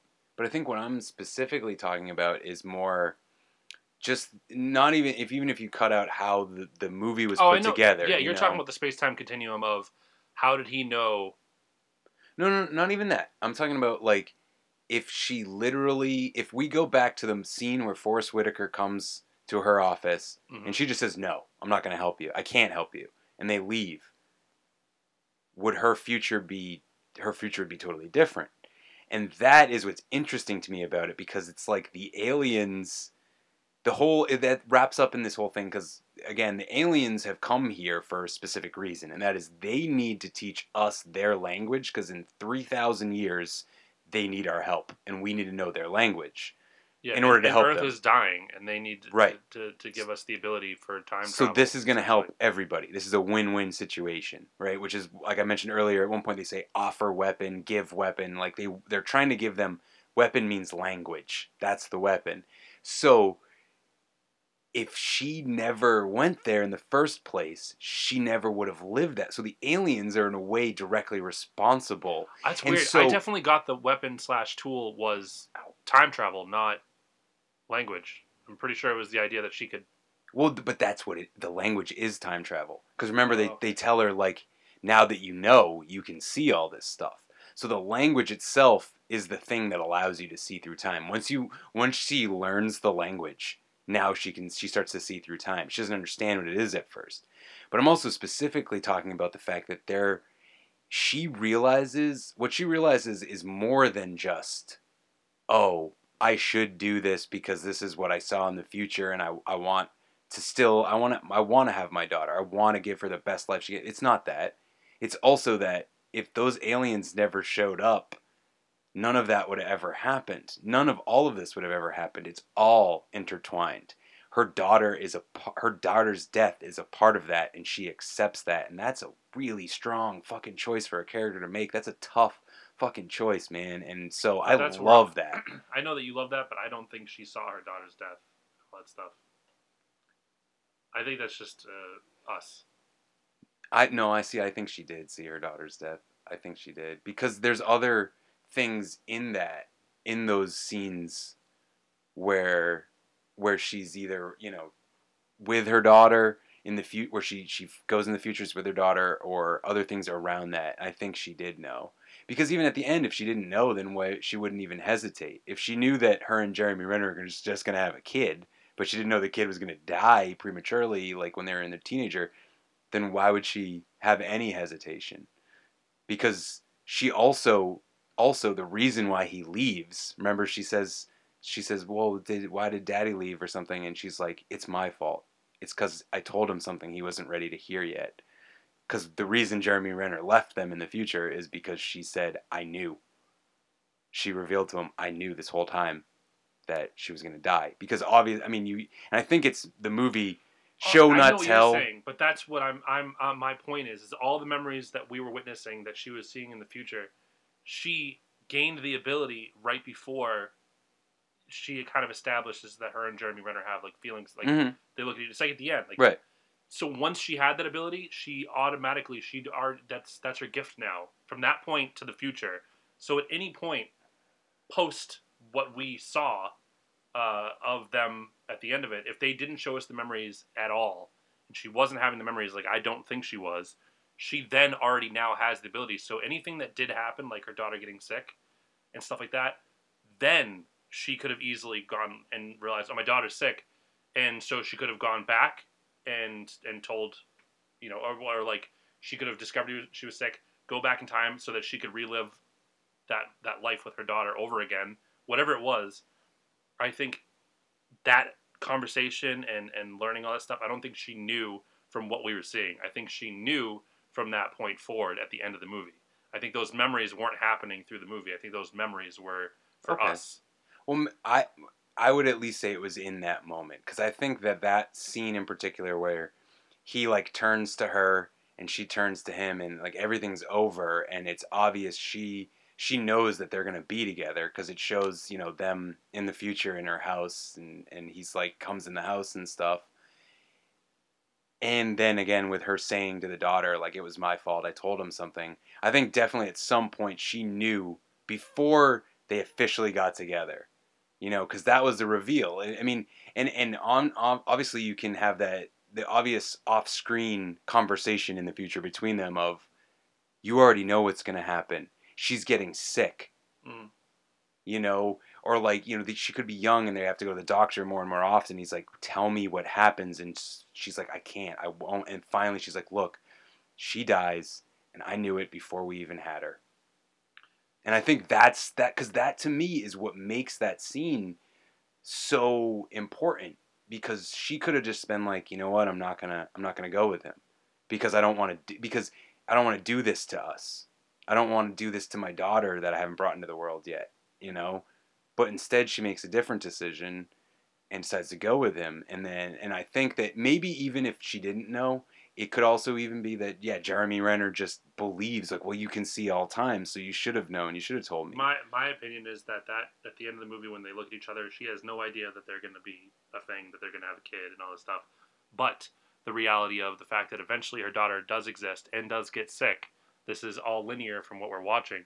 He knows she has the ability to time travel, so I think that it just ends up happening down the line because if she gets sick and she dies, Jerry Jeremy Renner immediately has it in his head. This happened, so she could have easily gone back the moment that, that my daughter got sick and died. If this was, and he knows her gift, right then and there, she could have easily been like, "Oh, my daughter got sick and died," and then went back to before they were a thing, and then decided not to go through with it, so that he didn't have to Right. lose her daughter over again. But and two- so two he knows that she that. could have stopped this from happening, and that bothers him alone. Right. and that could be the conversation. Two things about that. First of all, I'm not saying she can't, but we never see her go back in time. She only goes forward in time in the movie. The other thing, even more important, is the line where the little girl says, Daddy doesn't look at me the same way anymore, which is years before she's going to die. Because you see that she's like a teenager. She's like maybe 15 or 16 in the scene at the beginning when she's like, get when she gets the diagnosis of cancer or whatever Right. it is, right? She's a little girl. So it's like years in between and they're already not together at that point. So I don't I'm not even going to say what I what I really think it is honestly because deep down I just like how we can both look at this film and see something totally different from it Mhm. in in that. And and that I think is an intentional thing that the director did. It's vague and but it's still interesting because there's because there's so much you can pull from that and and there's so much you can debate about Right. in the movie and and it's still either way i think either if the director was to come and say you're right or you're right to either of us i'd still be like i don't care. That's not really i really enjoy the movie either way. Um because i think both options are viable. And the fact that you never see what actually happens means that it could be another thing we're not even talking about. So there you go. That's arrival. And we have finally arrived at the ending of arrival. The Hope you enjoyed it. On to the next one I just forgot something, man. Uh, before we dock, I think we ought to discuss the bonus situation. Right, Brett and I, we think we ought to, we deserve full shares, right, Right. baby? You see, Mr. Park and I feel that the bonus situation has never been on a, an equitable level. Well, you get what you contracted for like everybody else. Yes, but everybody else. Uh, this is a commercial ship, not a rescue ship. Right. And it's not in my contract to do this kind of duty. And what about the money? If you want to give me some money to do, I'd be happy to. You. That's right. We're on our way home. Yeah, back to the old freezerinos. Let's get to the doctor when we get back home. right. Whenever he says anything, you say right, Brett. You know that? Right. Parker, what do you think? Your staff just follows you around and says right. It's like a regular parrot. Yeah, shape up. what are you so kind of parrot? Right.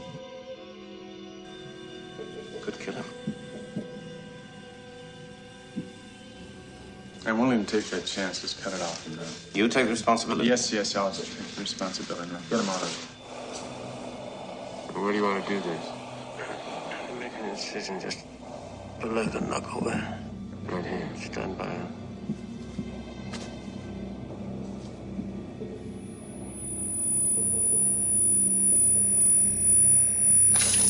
God.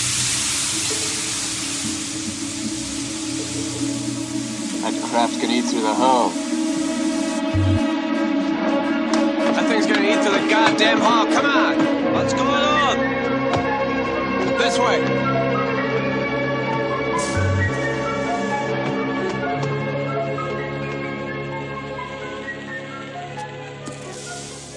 Next deck.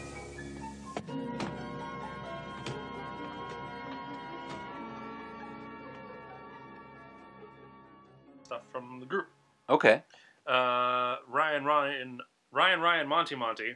Your friend Ryan Yes. Monty. It's just Ryan Monty. Yeah, I know, but I'm going to go by his. Facebook name. Uh, says random question of the day: What is your favorite featured actor performance? Think Christopher Walken in Pulp Fiction or Gary Oldman in True Romance. Uh, those.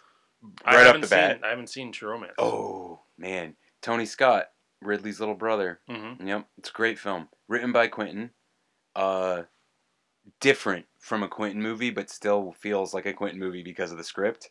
Right. I like it a lot. I think it's really good. I highly recommend it. Obviously, Christopher Walken in Pulp Fiction might be honestly, Ryan, that might be the best of the the featured actors. I that is iconic to me. Actually, I think that might be the best part of that movie. It's the most engaging part to me of that movie because it's so out of the blue and it's set. It totally like resets the clock on Pulp Fiction because all of a sudden now you're going back to little baby Bruce Willis and like you're like, whoa, what the fuck's going on? So Yeah. and Walken is just amazing as that character. There was another one someone mentioned, which is Tom Cruise in uh, Tropic Thunder. Yeah, that was a good one. Yeah, that that's another good one because it's If we're gonna go comedy right uh, route, I like Will Ferrell and Wedding Crashers. Oh, yep, yep. That was a good spot. That was a good one. Um, this one's not actually. This is another Will Ferrell, and actually, this is not even from a movie. This is from a television show. Will Ferrell Mhm. on Eastbound and Down. I don't remember what the character's name was, but he was like the rich guy who owned the fucking place, and he had he looked like Ric Oh. Flair. Yeah, well, I wouldn't like- say he's a featured. He's like he's a staple. He's in like all the seasons. He's He's, in a- like the yeah. main villain. Exactly, but he's it still felt like a feature performance because of how like how they used they used him so well. Yeah. And they didn't use him too much, and I felt like that was so perfect. And obviously, I mean, I'm pretty sure it's Ashley Schaeffer. Schaeffer. yes, yes, that's it's He Ashley. even does the Ric Flair. He, he, Yeah. he dresses like him. He claps his hands together. Yep, goes, Woo! yep. He has woo." the hair, like the suits, man. It's brilliant. The Um, outtakes from that yes, show. yes. Will Ferrell's outtakes. Sweet plums. yeah, amazing. Um, there's a lot. I like. I love performances like that. Though, like to go back to the the real featured actors. I I think I commented one, but I don't remember who it was. But um, there's a lot. I think you could even make uh, even though it's a character that is sort of in the whole of the movie. I think you can make a case for Andre the Giant in The Princess Bride Yeah. because that's definitely like a feature role. That's a character. I mean, people knew who Andre was. I don't think people understand how big wrestling was and how different it was back then. And Andre was a legitimate world superstar outside of re- he was a like he was something else. If we're gonna go that route, Hogan was in one of the Rocky movies. true, exactly. He was- Lips. Yeah. Yep. Um, who else would be a good? Um, John Cena in the new uh, Sisters movie. Oh, and sisters. yeah, dealer. yeah, yep. That was good. There, there's a lot of them. Um, and I think I'm trying to think of another really, really good one. Um, because I mean, really, a feature performer. Are we saying like somebody who's in just like one scene, or someone who's kind of like a supporting? When he role? says featured, I, I feel like it's like a celebrity cameo Right. sort of thing. Not really a cameo in the sense that it's it's like oh you're supposed to see that and go oh my god that's so and so, but they just do a role that's clearly they didn't need to do that Right, small little right. role. Right. Um, it's like a bigger person than should be playing the character. It's like in Wayne's World when they're making fun of uh, the graduate and he goes in it's like the gas station scene in the graduate and this Mhm. guy comes up and he's like oh he's like i need to get to cherry street and the guy's like oh i remember i dated a girl who lived on cherry street once and and uh, mike myers goes wait wait wait wait stop stop stop stop stop I know this is a small role, but can we get a better actor for this? And they pull the other actor out. They bring in Charlton Heston, and Yep. he does the same line, and then Wayne's crying. Like, yeah, that that sort of thing, where it's like that person's too big to be playing this tiny role. Here's here's you think that's crazy for a tiny role and being What's that? super famous. We watched Covenant this week. Yeah. James, James Franco. Franco. Yes. he doesn't even talk. no, he gets burnt. He does talk. He later on in like a cameo, right. like uh, he does in a video. Yeah, Yeah. randomly. J- yeah, James gets- Franco, as we're obviously going to talk about when we talk about Alien uh, Covenant. Yes, he he gets burned, and then and then you see a, a picture of him, and then, or some pictures of him. And then you see a video of him talking Mhm. to his now uh, widow. Uh, new segment I started last week. Mhm. Uh, we'll throw this in here. Okay. Uh, featured trailer Yes. was dropped yesterday. It is the remake of Pet Sematary. Yes. So, without further ado, here's the trailer for 2018's Pet Sematary. So many trees. It's beautiful, right? It's definitely not Boston. Here we go. Okay, so what do you think? Wow. This whole place is ours? I even got him to throw in a whole forest as a new backyard.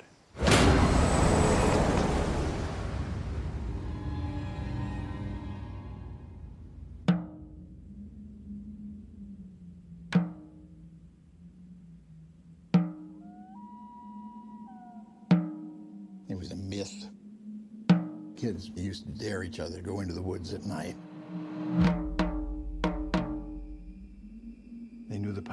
Place. They feared it. Those woods belong to something else.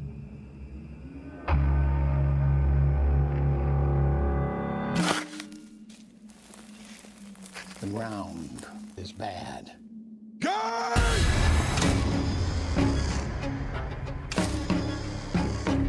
May be just some crazy folk tale, but there is something up in those woods.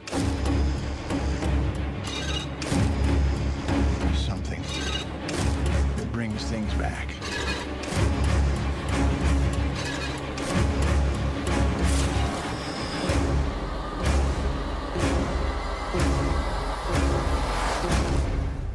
Sometimes dead is better.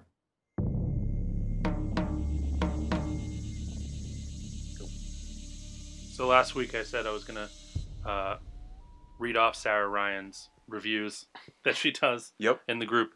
Uh, so for this movie, Indestructible Man, her Yes. opinion is it is three stars, and this is her official review. All right. Now this was some classic horror I was down with. The Man of a Thousand Faces, Lon Chaney, did not disappoint, and it had a cinema verite. Is that the Yes. word? Verite. Style verite verite that almost made it seem low budget.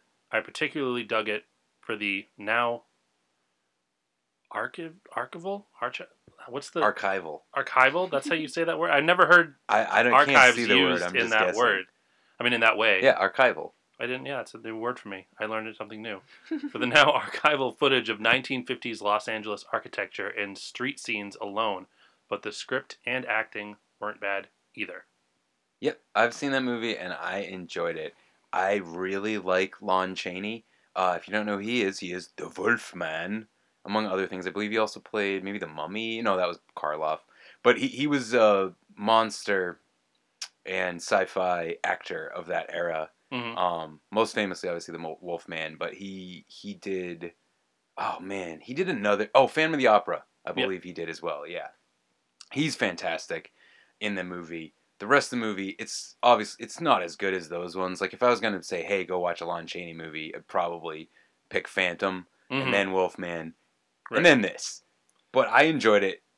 Uh, I love movies from that era because like they make me laugh as much. uh like they're they're almost as enjoyable as like a bit of like bad cinema yeah knowing what you know now. And I don't mean to say that they're bad movies, but they're different from how movies are made now. So there's a lot of times they're just kind of like, that was weird, you know, and I love that about them.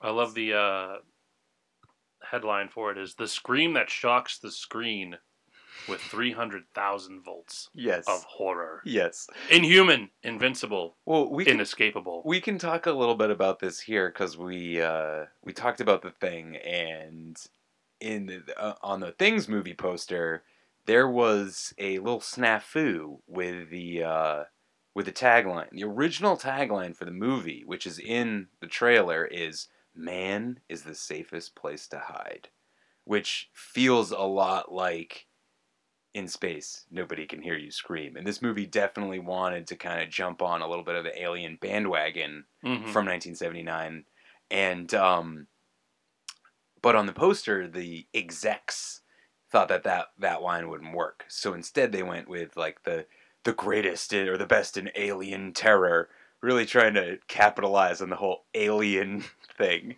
um, and it didn't work because people didn't really go out and see the movie. Uh, it finished well behind Blade Runner and E.T. and uh, critics absolutely hated it, as we uh, did mention when we talked about it earlier. Um, and uh, but yeah, I just think that's interesting how a movie's tagline is so important to what really looking into what they want to market it towards. So like with Indestructible Man, it's like, hey, we're really trying to tell you this movie is just you're gonna be scared. This is a horror movie. We don't know what else to say about it. We can't describe the movie to you. Have you? Do you listen to Harmontown at all? Uh, I have yes, Dan Harmon. Yeah, there's a great rant uh, from Rob Schrab. I believe it was Rob Schrab that Mhm. went off. He was driving through Boston, and there was a poster for Peter Rabbit, the live action version. and the, the tagline for that movie was "Better eight than never." What does that mean? Okay, Better eight than never. well, let me break this down. So you got you he got had he spent good twenty minutes ranting about how you got this the doesn't farm. make any sense. You got the farmer. mm-hmm. What was the farmer's name? He had a good name. I can't remember it. I forget the character's name, but I Oh, know anyway. that the actor is homeboy from Ex Machina in Right. Star Wars. So oh yeah, um, so you got the farmer, and then you got you get the rabbit, and the rabbit's got a family, and the family, the mom rabbit is like, don't do the shit, don't Mhm. steal the carrots. Right. There's no the carrots on this poster either. Okay. I But so finally then- saw it. I drove by the, the, the billboard for it. So then he steals the carrot, but gets caught by the farmer, and the farmer almost eats him, you know, kills him, whatever, and then he escapes, and he learns his lesson, I guess. Or no, he does it several. more. I can't remember how that story goes. I I believe. don't remember the story. But so better eight than never to me would mean that, like, it. I guess it makes sense to me, but not that i- i- if I really try to like, if I try to make it make sense, like, okay, so they're basically saying that like, hey, grab life by the horns. You know, yeah, you might get ate by the farmer, but go get the carrot. It just that's that's not exactly what those words mean, but I Mm-mm. think that's their intention. doesn't you make know? any sense. You might like better better you get eight than never having the carrot, Yep. which is stupid. But I I guess I understand what you're saying. But also, I would never. Why would why would they feel like it was a good idea to make a live action Beat- Beatrix Potter flick? I don't, know. man. Kids will really just they'll eat up anything. I think that's what it is. Yeah. Or they won't, and the movies will bomb like that movie did. That movie did not do very good. no. Um, but yeah, better eight than never. Well, I That's the tagline. That just why did you give it that I tagline? think that that movie is one. It's part of this thing that you're seeing now. Like we just talked about it a little while ago with Disney. They're capitalizing on us, and on specifically, I mean people who are in their early 30s and mainly who have children. Yeah. And so, if I had a kid now, I'd be like, "Oh, I remember when I was a kid, I liked Aladdin. I'll go take my kid to go see this Aladdin movie, and we'll bond over it. Yay!" Like, and that's all well and good, but it's like that's literally the only reason why they're doing this because they know us dumbasses will eat that shit up because we're so obsessed with nostalgia. Well, I wouldn't say we're dumb because they actually look awesome. No, they do look awesome. I just also I, I'm always a proponent of give me original stuff. You know, I I, Yeah. I I'm not gonna just just shit on remakes and reboots just because. But every time I hear of another one, I do kind of like die a little inside. I'm just like, come on, can we like get some? Can we get some new stuff? Like, because all all that stuff that they're rebooting was once awesome new stuff that no one had ever tried before. You know, and it might have been Yeah. based on something, but it's like. I don't need you to ever make another fucking Star Wars or Indiana Jones movie. Yeah, I'll still probably go see them. I, want you to make all the Star Wars movies. I want twenty more. I, I, I, I, look, it, but I didn't say I don't. want that. What I said is I I don't want them to all be canon. I don't need it. I don't need any off stories or reboots. I want everything to be canon and keep them coming. That would be Make that story crazy because this is a galaxy that's far, far away, and it's a long, long time ago, and there is a lot of stories to tell. There are definitely, definitely, but but at the same time, do we really need twenty more Avengers movies? Do we really need like? yes. No, I see. I One hundred percent. Because look, at, first of all, I, I had this. There's a kid that used to be in our group. Mhm. I'm not going to say his name. Uh, Don't even. We used to argue all the time. He just did this whole thing. He's like, "You, they, they need to stop making Marvel movies." I was like, I was like, "Hey, what are you talking about? Because first of all, they sell out Right. like crazy opening weekend, and then they continue to make them billions of dollars. Yeah. No, So no, I'm that- totally on take board that, with that. Take that aside, and just from a fan's perspective, what people are not, I don't think they're not thinking about, is that these are comic book movies, and they're the first of their kind to follow the format of comic books. Right. You have all of these crazy characters and their little stories and how they're, you know, and they make them feel big. Like Spider-Man: Homecoming made Spider-Man feel like a, you know, this is a big thing happening to him. Right, right. But then, in the grand scheme of everything, just like in the comic books, eventually a huge event happens, and they all need to work together to, to get through it. Then they're now opening this whole thing with like a multiverse, and Mhm. characters, main characters, are totally. Even though, spoiler alert, if you saw Infinity War uh, or didn't, just to let you know, half the people disappeared when Thanos snapped his finger, and if you don't know that yet, then you weren't on the internet because there was a million memes for it. But Spider Man died, and, and Black Panther died, and all these main characters that will definitely be back. Right. Well, they yeah they We don't even know. We actually don't know. Like some of them might not actually come back. Spider Man does have a sequel, but it, it could easily be the field trip that he abandons on the bus to go fight the aliens when Mhm. Infinity War was happening. It could be everything leading up to that. It's called Far From Home, and it's he's far from home because he's on a field trip. So I mean, Or uh, he's in space getting Mm, alien symbiote. But wait, they already have Venom. Yeah, th- that's not going to be a storyline. That- I think Mysterio is already established as the Okay, he's gonna be- But the point being is like, if Captain America dies, okay, well, uh, Bucky and Steve Rogers, when he dies, Bucky takes over as Right. Captain America. Uh, Falcon takes over as Captain America at one point. There's also been some, I know some uh, news. I don't know how true it is, but of uh, recasting of characters uh, after a certain amount of time. Like they'll recast Captain America. I don't think they'll do that. I, I, think they'll hope follow they don't. comic suit, and they would, uh, if they ever do get another Steve, it would just be a matter of like getting it from another universe. It wouldn't- and it would be a different version of him. Or it wouldn't be Steve Rogers. It'd be the next Captain America. Yeah, I'm sure that Right. the, the plan right now is for Bucky to take over as Captain America. I'm That would make sure sense. the plan would be, but if they were smart, they would go with Falcon. Well, see, that's what the comics did, but I think actually going with Bucky would make sense just because of how they've established that this universe isn't the same. You know, it has similarities to Well, si- the 616 Marvel, Right, you know, but- canon universe, but Falcon has been Falcon since day one.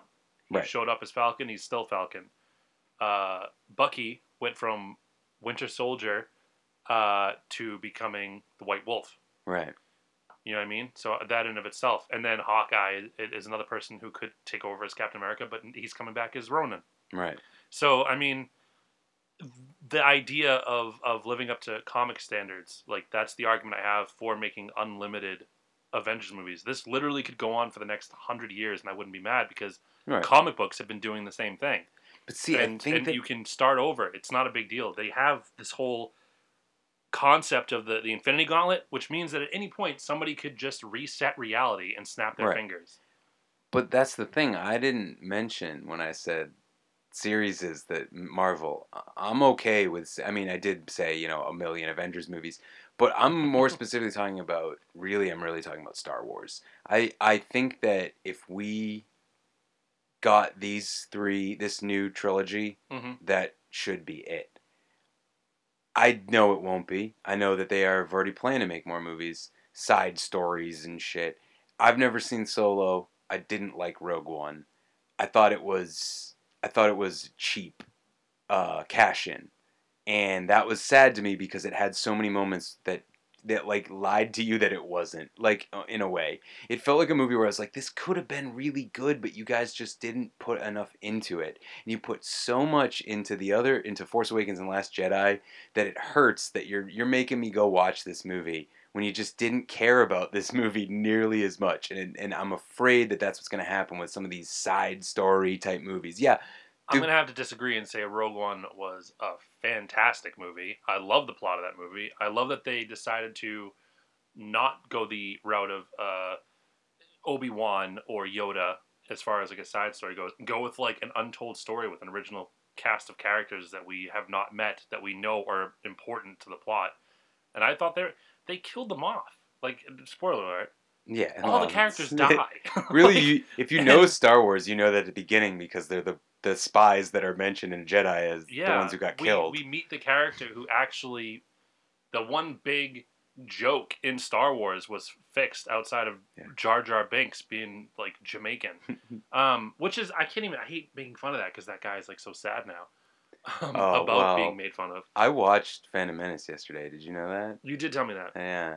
But Yeah. I, I want to continue on this Rogue One rant. I think it's a good story that they told. I think it, the characters were all endearing, and they they covered that joke of why was there even like one hole on that entire thing for a vulnerability Mm. thing for them to get blown up because somebody worked for our side of the battle and they did it. We met the character that was responsible for that and gave them the blueprints. Yeah. Um, on top of that, that sweet ass Darth Vader scene, that nostalgia where he just comes in and Yeah, that starts was cool. I mean, there house. was definitely that's what I'm saying though. There was And- lots of cool stuff about it. it's not like people it's not like it, it wasn't met like critics standards because critics rotten tomatoes it's certified 85 or 86 Yeah. i mean it's up there i thought it was a really good movie i I'm could i can't saying, that. I I, think it's i haven't seen solo but i'm guessing it's better than solo Yeah, and um, I I just I just didn't I just didn't enjoy it. Yeah. you know and it had like i like i said before it had some really really great stuff in it. I just was worried. I think from what i've heard again i also, uh, also haven't seen solo. Mhm. from what i've heard that movie's really good. Maybe that movie will you know uh, help me feel better about where they're going with these side movies and stuff. I just feel like it- you're you water down the product you know? Like if you made 50 fucking Star Wars movies from 1977 on. Right. Well, guess what? All those other like it's like I love like Zatoichi, the the blind swordsman movies. But there's like 50 of them. Like Yeah. and, how do you pick what the best one is? They're all know. so different. They're all, and so it, it just gets in this thing where I'm like I, do I really care about the universe that much if they're not going to show the same care? You know, and and like for everything terrible George Lucas has ever done, Mhm. he gave a shit, especially in those first 3 movies. yeah Um, when you know, and I know he didn't even direct all of them. Obviously, Irvin Kershner famously did an amazing job with Empire Strikes Back. But George really cared about what he was doing at that time Mhm. because he was a nobody who was making a nothing movie. And now Star Wars is a multi billion dollar brand.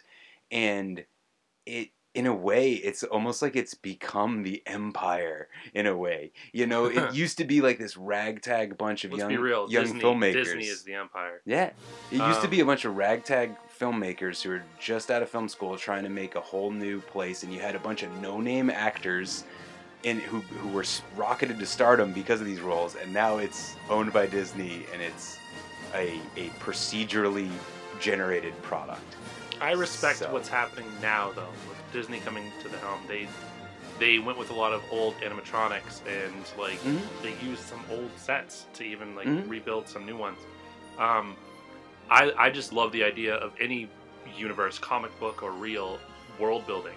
And there's a lot of people who have been very successful at making you know one or two movies with massive world building, like Blade Runner. Blade Runner is is, is a, a, a franchise. It's only two movies deep, with like one short film about Jared Leto's character from Right, 2049. Um, and I think there might even be one for Batista. I'm not positive. There, there's I think there's another one. Yeah. But I mean, you could make a whole comic book series. You could make an entire like make 20 more films with other characters that take place in this cyberpunk Mhm. reality dystopia Right. bullshit. And it would work for me. I love the idea of world building. I love the idea of, of expanding a universe in which these things exist and giving us more from it. Um, I, Akira is like easily top three favorite movies of all time. Right. I've told you that a million times. If they just had some other side stories with new characters or original characters, I would fuck with it heavily. Oh, yeah, even no, in no. comic book form. I- so I, I love the idea of universe expansion because at the end of the day, if any of them end up being shit, then we just don't watch those ones. I don't watch. You watch Phantom Menace? I don't know why you did. I don't watch those. Uh, to, to Episode one and it. two, I have no reason to watch them. Episode Um, three doesn't get the well, respect it deserves. And I'll mention this because, all right, I put posted this on the group because I was watching that movie and I was like, oh, I think I discovered something. And I don't know if this is ju- this is probably just me. I know some other people agreed with me on this, but I was like, oh, you know what it is about Star Wars movies? Jedi are fucking boring. Jedi, like real Jedi. I'm not talking about Luke. Luke wasn't a Jedi. Not until the very end of of Where he was of right right. That Like was the moment he became a Jedi. The rest of the film, he wasn't. He was a kid with a lightsaber trying to figure it out. Han Solo, not a Jedi. Leia has force powers, not a Jedi. Okay? Look at the new films.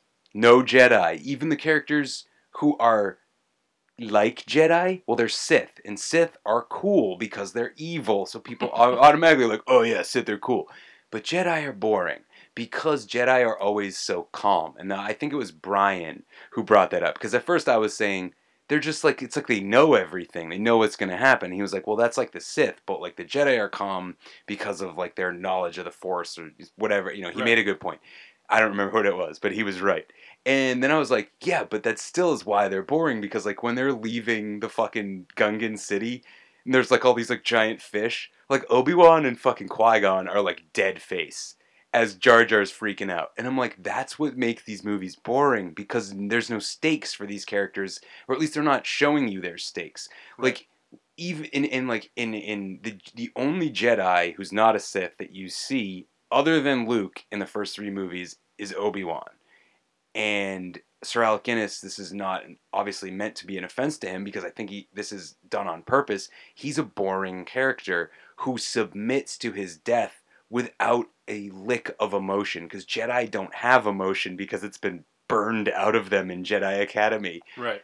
And I was like, that's why these movies suck so much because they focus on a bunch of boring ass bureaucrats with with swords. You're saying it sucks.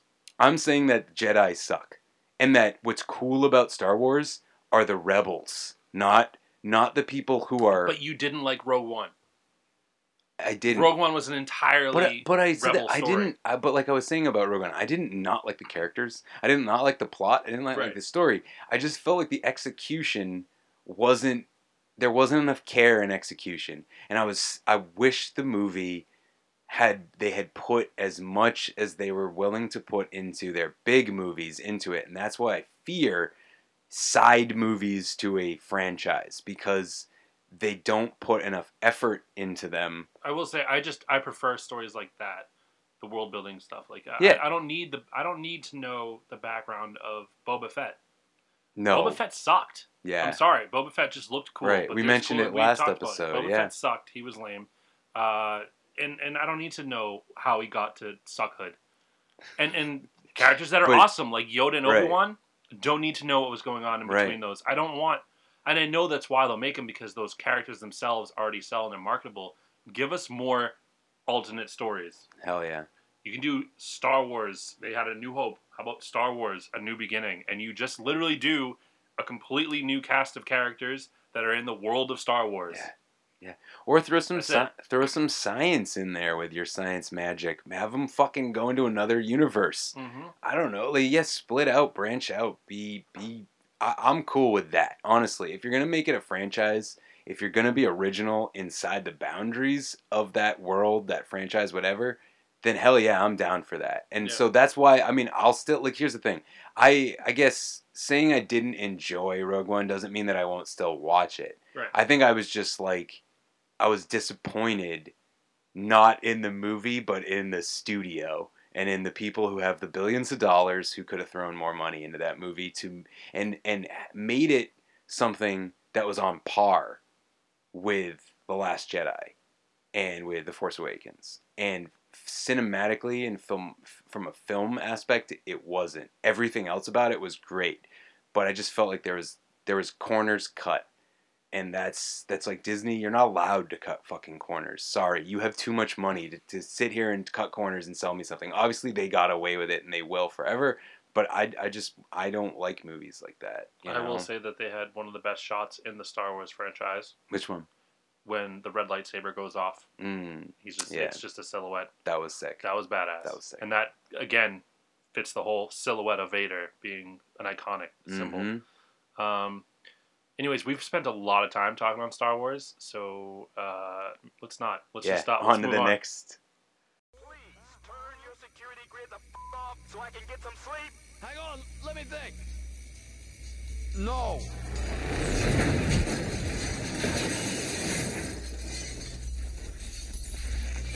Dude, you want to move your thing? You almost killed us. Yeah, us. you, are you like, are you begging me instead to like mess up your pizza face in front of your girlfriend over there? Cause I'll Not do worth it, it, man. dude, dude, it's not No, worth man, it. Look at my shit, man. My dad's gonna be pissed. Dude, do you know who his dad is? He's totally rich. He will totally hook you up, dude. We're drunk. Are these friends of yours, Fry Man? Hey, Man? where's the club? I need to piss. They came from space, you know. Typically, that means uh, you're somehow connected. Carl, I've never seen him before in my life. So then you, you don't mind if I talk to her? Her? Yeah, knock yourself out. She's a regular hoe bag. Sup, little lady? Dude, she's got a bit of a stash. It's alright, she's good to go. Hey, um, my dad's like totally rich. We own this dealership. And uh, what sorority are you in? Excuse me? Whenever life gets you down, Mrs. Brown, and things seem hard or tough, and people are stupid, obnoxious, or daft, and you feel that you've had quite enough. Just remember that you're standing on a planet that's evolving and revolving at 900 miles an hour. All right, the movie I picked for Russell this week is Alien Covenant. It is the sixth movie in the Alien franchise, and it holds a lowly 65, or sorry, 66% rating on Rotten Tomatoes. Uh, this movie was directed by the legendary Ridley Scott and starred Katherine Waterston and Billy Crudup, and of course, my favorite, Michael Fassbender. Um, this movie is available for free on what'd you say HBO? Yep. On HBO, or you can come over to my house and we can watch all six Alien movies if you want to do that because I have them. Um, Yet again, like all these other movies, if you don't have HBO, it is also available to rent or buy on Amazon. Prime. correct, correct. And so, without further ado, let's jump right into the trailer for Alien Covenant. You've all sacrificed so much to be here and be a part of this thing we're doing. This crew is made up of couples. It's the first ever large scale colonization mission. And everyone back on Earth is Really grateful for your hard work and your courage. we're making history here. This is wheat. What are the odds of finding human vegetation this far from Earth? Who planted it?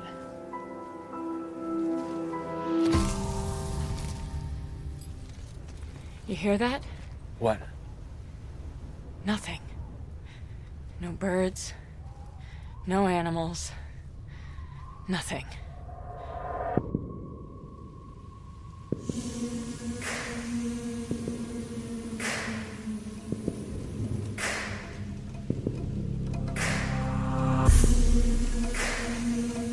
What happened here?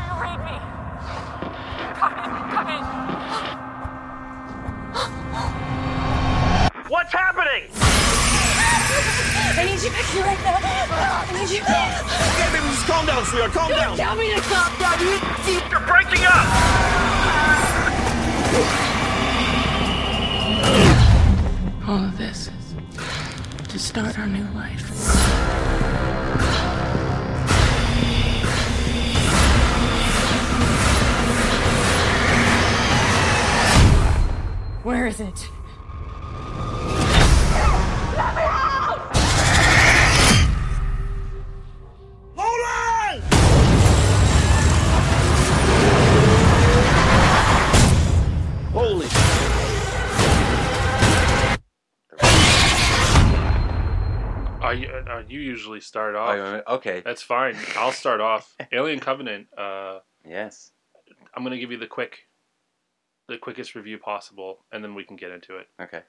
Um, not as good as Prometheus. Better than half the Alien franchise. Half? Yeah, I think Alien. Oh. And Aliens are better Oh yeah, definitely. uh, than Prometheus, Then okay. but Yeah, nothing else is. Yeah.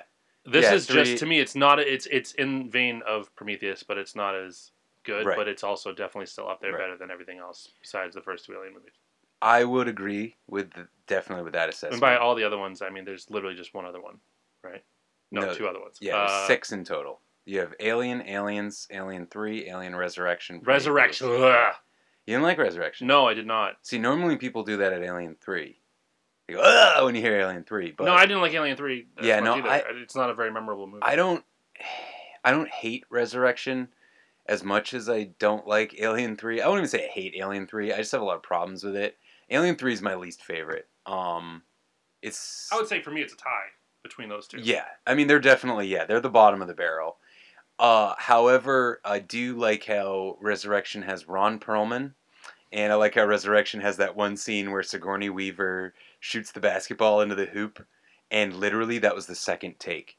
She hit that shot on the second take. If you've ever seen it, it's amazing. She sw- she behind the back, no no look, throws the ball up, swish right through the basket. Second take. Ron Perlman literally laughed, so they had to reshoot all of his edits for it because he was like, "Holy shit, I can't believe you just did that."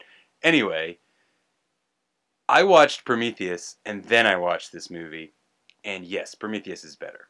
But this movie is a really good sequel to Prometheus, and it builds upon the series in a really, really great way. and I think only, only fucking Ridley Scott could have made these two movies Mhm. together and made them feel so good compared to, like I've already mentioned in the group a bunch of times, and in this podcast, my favorite movies of all time. Alien and Aliens are like my favorite movie and my favorite sequel, and it it to, for movies like this to even come close, they have to be really really fucking good. And I think Covenant does something kind of interesting, uh, building off of Prometheus, and I've actually heard the opposite of what I'm about to say, but I really like going with this thing I thought while I was watching the movie because, like I said, I watched Prometheus and then I immediately watched Covenant.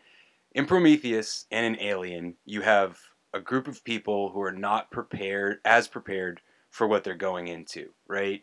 And they come out with science and in the face of the alien.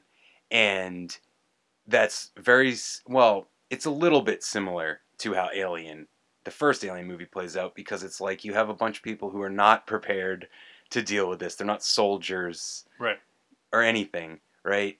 Whereas in Covenant and in Aliens, they're coming out with the guns right away.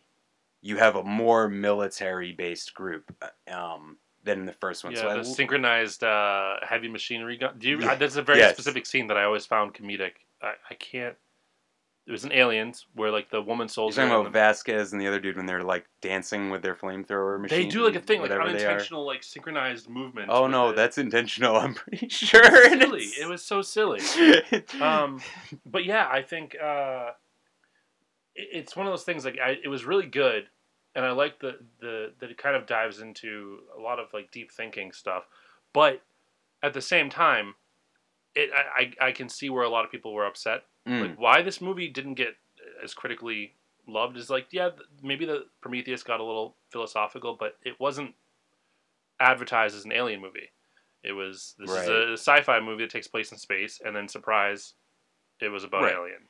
But also, But- if you'd seen Alien, you would have been like, "Well, that's the space jockey from Alien." In the middle of the film, when they show him for the first time, you're like, "That's that's in the first Alien movie. That same room with the phallic looking, you know, like ship control thing in the center and the, the body that they find. They find that in in the first Alien movie. So like I loved how they did that because it was like they were playing with your expectations. The first time I saw it, like you were just saying, I had no idea that it was it had anything to do with Alien, except Yeah. for the fact that Ridley directed it. They didn't. They he didn't want that to be like known. Um, what I think I understand with the hate for the for Covenant is it got way too. First of all, the the the rawness of all the Alien movies being xenomorphs are trying to kill us. It's very dark. It's very scary. It's very cat and mouse, Mm-hmm. and it's brutal. That's a horror movie. That's the whole point. It, it- it's like a slasher film in space, but the it's a monster. And with this, it's like we get really into like the idea of evolution and creating and, and who is God and all this crazy shit that they go all the way into. The bad guy isn't even the aliens. I don't like that the bad guy is Michael Fassbender. And this like weird sexually ambiguous android thing where he's kissing everybody and stuff. The music, it's just to me. See, but I dumb. The flute thing, dumb. I think all of that was mad corny, and I think it was unneeded. And and, and I just why why why Okay, I The- will- We didn't need this whole. I will agree with you on the flute thing. The flute scene is dumb. It is wicked cool how they shot it because it's two Fassbenders. All of the two Fassbender scenes were shot on. I this is crazy how they did this. They had four cameras basically being used for this. So you had one Fassbender, then you had your second Fassbender, obviously playing both of them, right? And he can only do one at a time, obviously. Yeah. And then you have your two stand-ins who are playing the, The of the other, right? But the way they cut the film is that they use CGI to put essentially put the two scenes together. I watched the behind the scenes and it's it's kind of easier to see it visualized, Mm. but it was like they would have the actor who was playing the Fassbender when you had the other Fassbender's back turned to the camera and then they'd match cut that with another cut of the other Fassbender acting right over it. It's it's wicked cool how he did it, and it's kind of an old school trick using newer technology. But and I did like the kissing thing because I liked what they were going with this character who is it. It was kind of a callback to the very first android we ever see, Ash, played by Ian Holm, Mhm. who has lost it, you know, in that movie. This is an this is an android that has gone. He's he's lost his mind essentially. He hasn't had maintenance in years. No one, you know what I mean. He's created a whole new philosophy, Mhm. and I think he's trying to become human. I think the problem with it is that they didn't go far enough with it. So it's like pick one. If you want to go with this, then go further. If you don't want to go that he didn't far, want to be don't human put at it. this point. He wanted to be God. Right, right. They, they they even addressed that conversation with him and uh, Guy Pearce.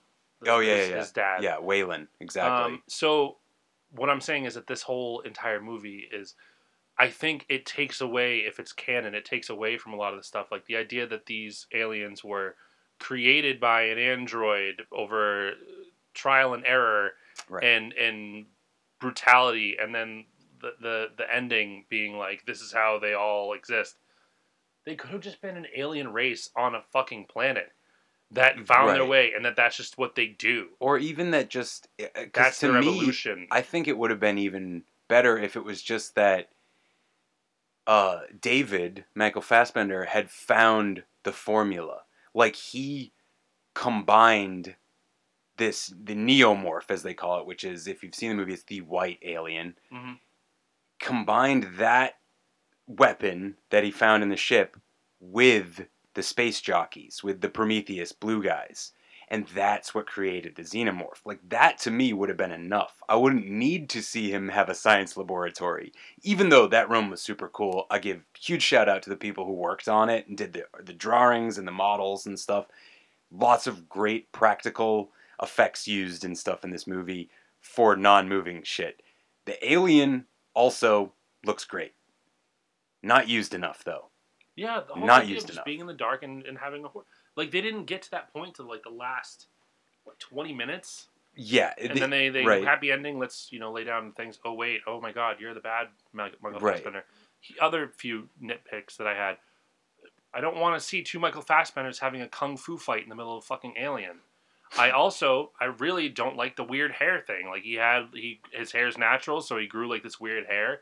But then he can Yeah. go into a mirror and make himself look exactly like the other one in like fucking five minutes. Well, I also had a problem with how his hair in Prometheus was blonde, and now he's got brown hair, and that Yeah. that was just like he was his long hair was blonde. right. But that he, was like shortened it and dyed it. I don't. literally, literally just for one thing, which is the ending where he because uh, so basically this story to give you the the snapshot of this story. If you ever seen an alien movie, it plays out like every alien movie. There's a spaceship. There's a bunch of people on the spaceship. They're going somewhere. They get a distress call. They gotta go stop. They go down to a planet. They find something. In the thing they find is an alien. The alien infects one of them. They stupidly bring it back to the ship. It starts to infect them all one by one as time goes on.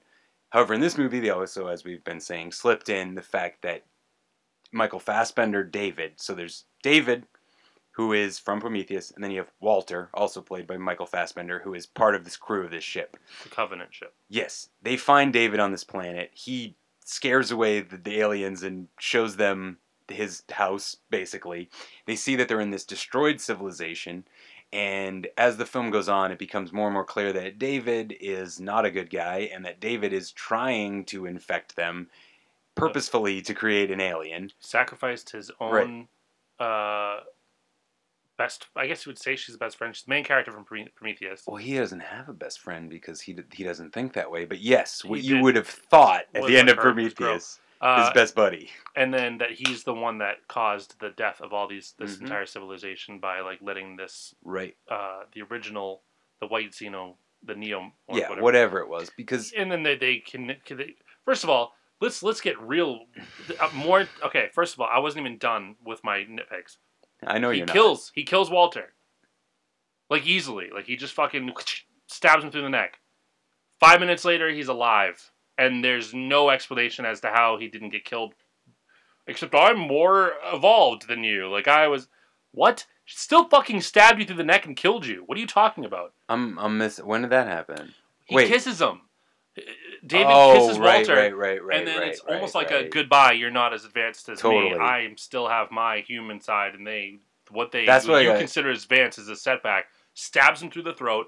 Dude, fucking falls to the ground and is shut down completely. And you're like, he's dead. Within two minutes or so, he's he's back. back, and he's having a kung fu fight.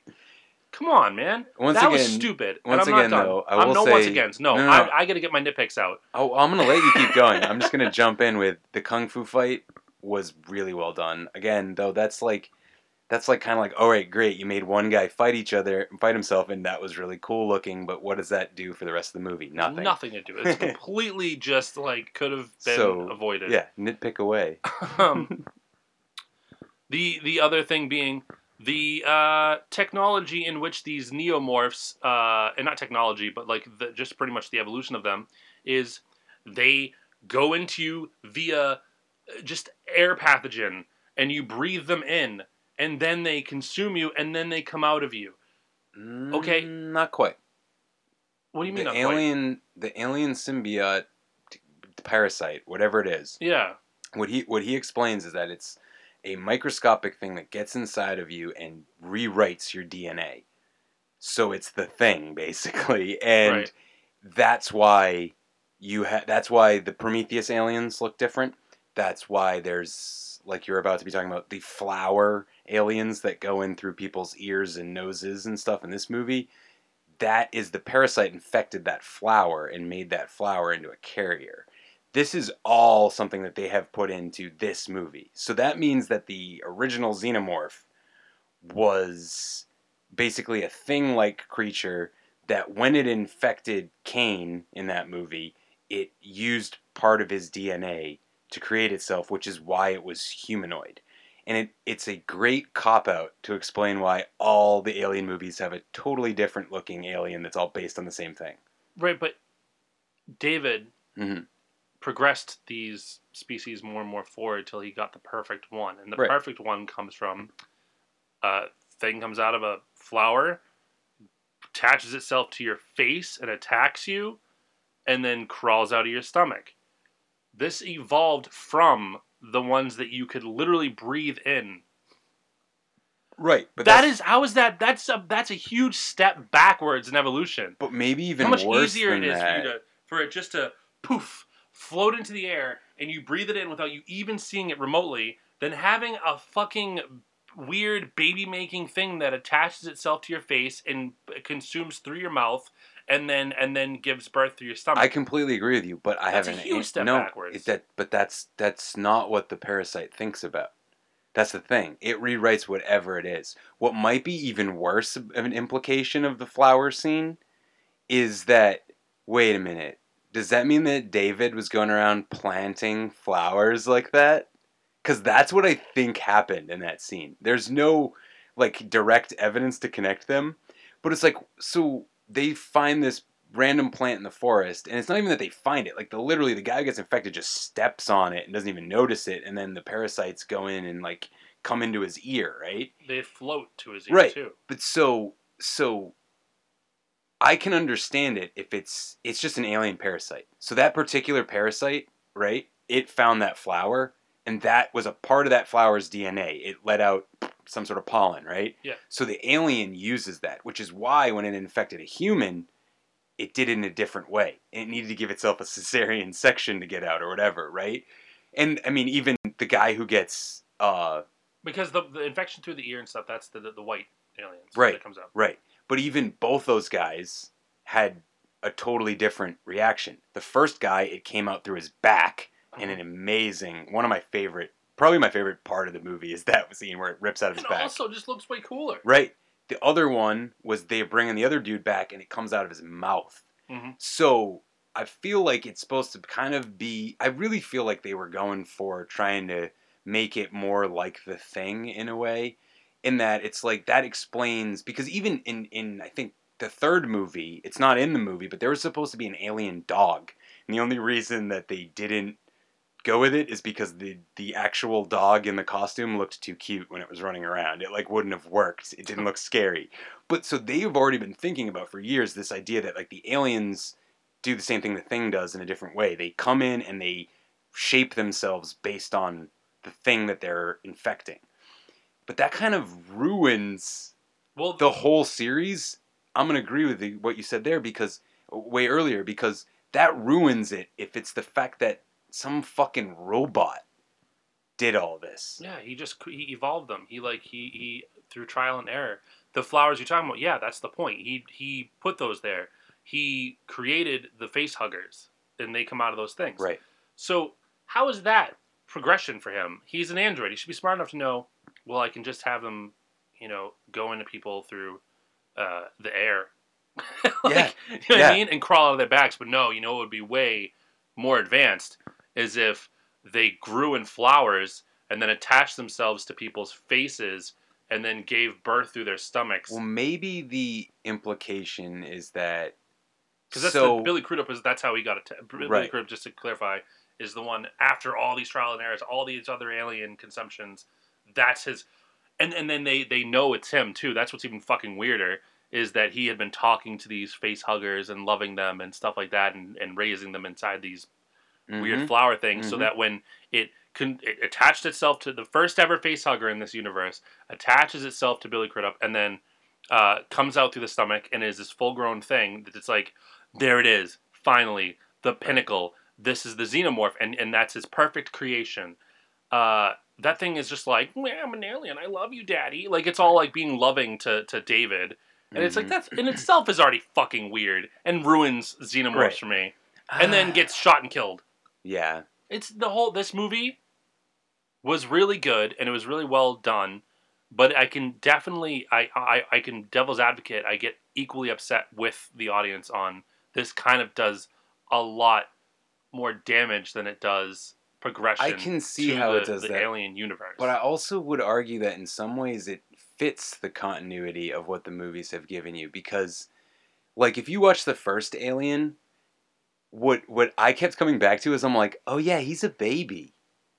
That alien's a baby." Like Mhm. yeah, it's only a little it's not Now look at the aliens and aliens which have had time on this planet and they've been able to literally they've created not only like an, an, a hatchery for their queen but they've outfitted with living humans to immediate like it's like a factory. Like they they in that movie they shut the fucking they kill the power. You know, Mhm. and I always laugh at that line, but it's like that's trying to show these things get smart, but they don't start that way. So I think that it fits the continuity in the sense that that first alien that they run into is still not the pinnacle yet. Like, yeah, it's a killing machine that he's created, blah blah blah. blah. Right, but, But- that, this is it, and this is going to evolve on its own. The other But- thing I gotta say though too that I like about the idea of where they're going in this movie is that I will always argue that the alien movies are about motherhood Mhm. and what better way what better villain to have than the father the evil father in in contrasting this idea of mothers because obviously sigourney weaver Mhm. in her role especially one in aliens it really kicks off her whole connection with newt is very much she becomes her mother and at the end of the film she fights the alien queen who's another mother trying to protect her family and so I think it's interesting to have the father of the alien be this demented creature that has lost, that has no humanity and doesn't understand what that is and has birthed this evil thing into the world. And then Ripley in the later movies, her, well, the earlier movies, but you know, continuity wise, later Mm. movies, her way of dealing with them is an attempt to be the mother to them. So I like that idea. I just don't think this movie was executed as well as it should have been. However, if I had never seen an Alien movie before, I would have fucking liked this movie a lot. And I would have wanted to go see Alien. And I'm sad that it didn't do that well because I would like to see uh, Prometheus 3, for lack of a better term. And it sounds like that's not going to happen from what I've been reading because this movie didn't do so well. So, yeah. Which is weird because now where they are in all of this is right at the point of where everything you love about the alien movies, everything that we all Right. love about the alien movies would start. Right. You know what I mean? Like here's the first one. Here's how David and uh, these pretty much blue creatures existed. Another thing too, just to clarify, Mhm. the the aliens that we have always known, the xenomorphs, Right. they run pretty fast. Yes. Not scary fast. Like No, they're, they're not like faster this than one. us. But it's almost like getting chased by, I'd say I don't know. What's what's like a fairly like a I don't I can tell you this much. In the, like a faster human. in the first Alien Where- movie, Yeah. the original xenomorph is very slow.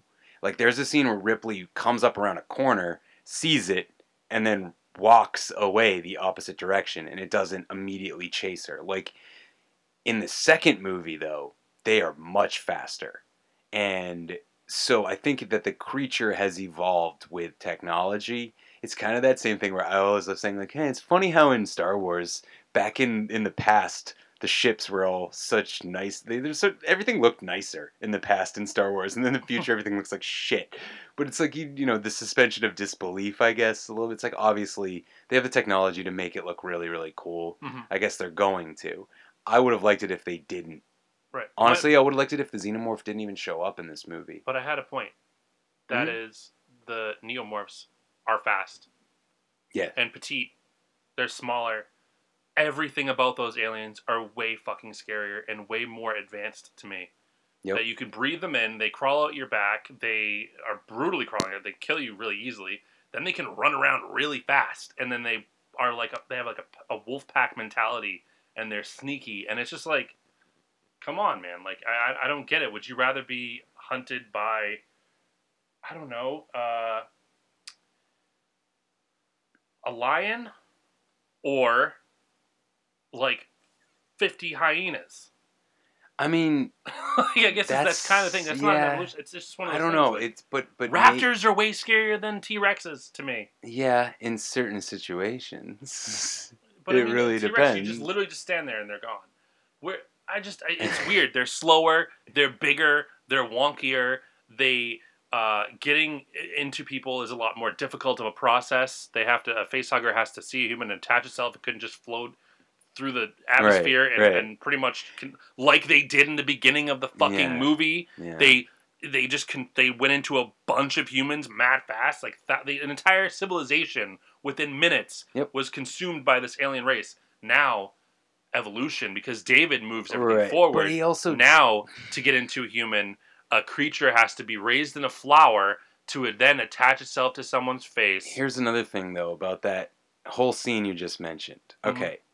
So, David shows up on this planet, right? In the ship, this the space jockey's ship that they had taken, and it shows him carpet bombing these fucking people with like thousands of these these creatures that you saw from the first movie, which created the little purple alien guy, right? Mm-hmm.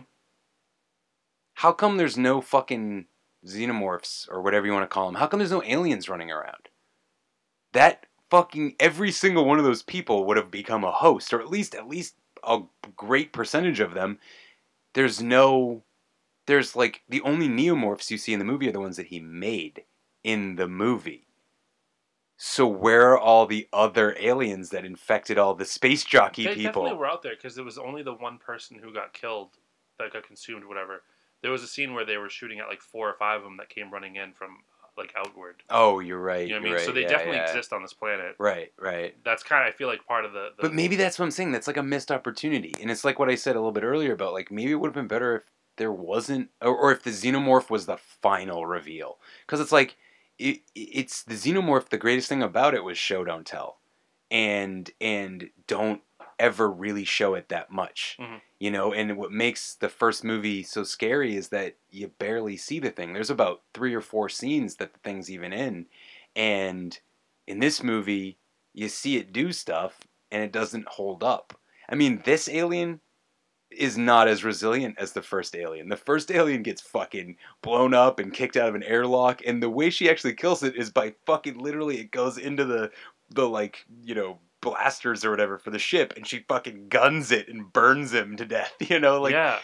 she had to This- really kill that thing. The very first xenomorph, so- you guys know, the very first real xenomorph, the the final frontier that David creates, uh, his alter ego uh, Walter, the other android, just walks in and just shoots it.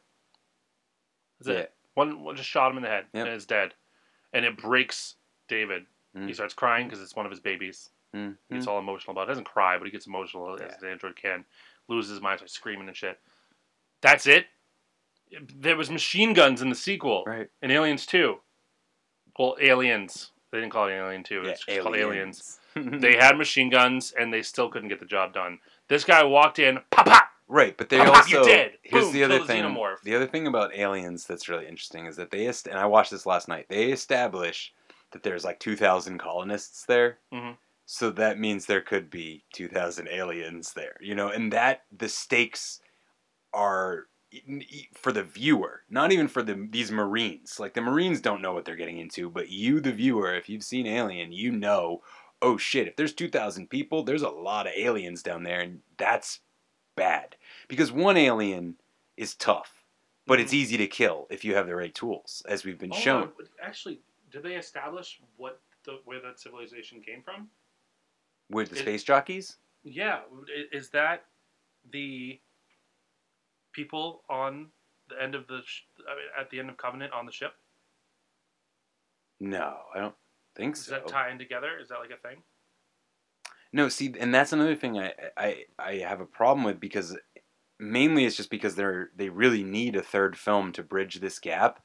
Because yeah, in Alien, they find the where they find the xenomorph. Here, yeah, where they find the xenomorph and Alien is on a space jockey ship, and they find the skeletal remains or the suit with a body inside of one of the blue Prometheus guys, and that's where they find the xenomorph. So if he killed the whole fucking civilization, where did this space jockey ship come from? Did David then go to this planet that they land on in Alien and Aliens and plant them? I don't know, man. See, now that's yeah, that's a ma- major problem. I will say though, we've kind of glossed over some of the good stuff about this movie, so I just want to say real quick before we end this, I love uh, the main uh, female lead actor's portrayal in this movie of her character. I believe Mhm. she's called Daniels. She is fantastic, and she complete. She must have studied Sigourney because she tried to not do the same thing but capture the same type of character. And by the end of the movie, I am so on board for her as like the action hero that she's becoming in the movie. Like I really liked that character. I thought the acting was good enough that if other things I didn't like, which were more plot and direction things, weren't Mhm. there, I think this movie could have been really good. I think that Ridley Scott fucked up, and he doesn't normally fuck up. He could have, he put so much into this movie, and there's just a few things that he could have done to make it a lot better. Here's some things since we're like I said, I obviously like this movie, even though we did a lot of ranting. Uh, I like Dan McBride's character. Agreed. Uh, the, he's like a pilot. And Tennessee. Yeah, he is uh, married to one of the girls on the planet that lands down to like I mean, the we should also mention they're all couples. It's of couples, yeah. One of the things I, I laughed out loud when they said the beginning of the movie, it's like we're all couples. I was like, that's stupid. Yeah, then- there's like a yes, a couple that gets murdered in a shower. There's Danny McBride on the ship while his girl is down on the planet, Mm-hmm. and so he gets pretty upset. And he's a very good actor in this. This is like Yeah. the first I think I've ever seen him really take on like being serious, it was for me. and it was it was good. It was Yeah. really good.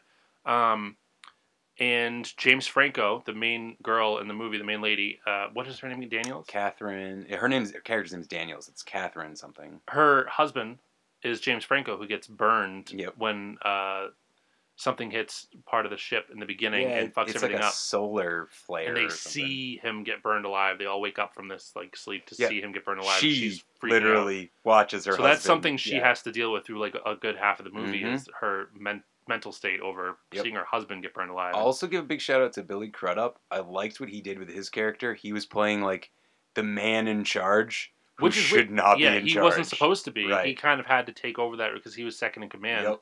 when James Franco he- was burned alive. He gives you that in his performance so well to the audience. He is so confused and scared, He's and like, it's great. He's like, Be- "Fuck, I'm the guy Right. now. I have to, I have to make these decisions," and then they don't take me seriously. And that's to me a big callback to uh, Tom Skerritt in Alien. He's not as he played Dallas, the, the captain in Alien. Okay. He's not as uh, indecisive, but he definitely is a guy who feels like he's just like I don't want to, I don't want to deal with this job. I have to do this because I'm the captain. But like, you know, and and it makes way for in this in that movie Ripley in this movie Daniels to step forward and take charge. Be like, well, I'm gonna do it then. I like that about it every, with everything of negative we've said, I like this movie and I will watch it again.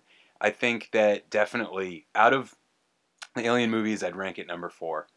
Alien, Aliens, Prometheus, this, the other two are tied for last. Yeah, Um, I would do pretty much the same thing, yeah. except I would switch Aliens and Prometheus. oh, you like Prometheus I more than Aliens? Prometheus. Wow. Uh, Alien, then Prometheus, then Aliens. then- I don't agree personally, but I do not.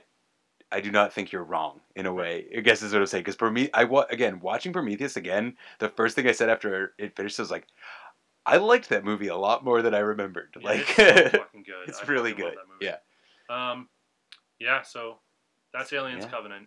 That's definitely Aliens Covenant. Out of this world.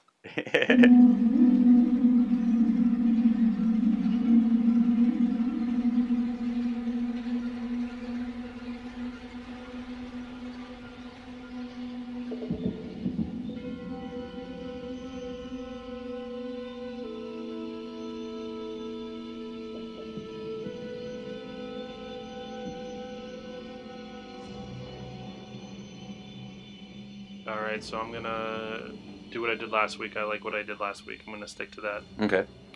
I'll give you uh, third place first. No, what did I do? I did second place first.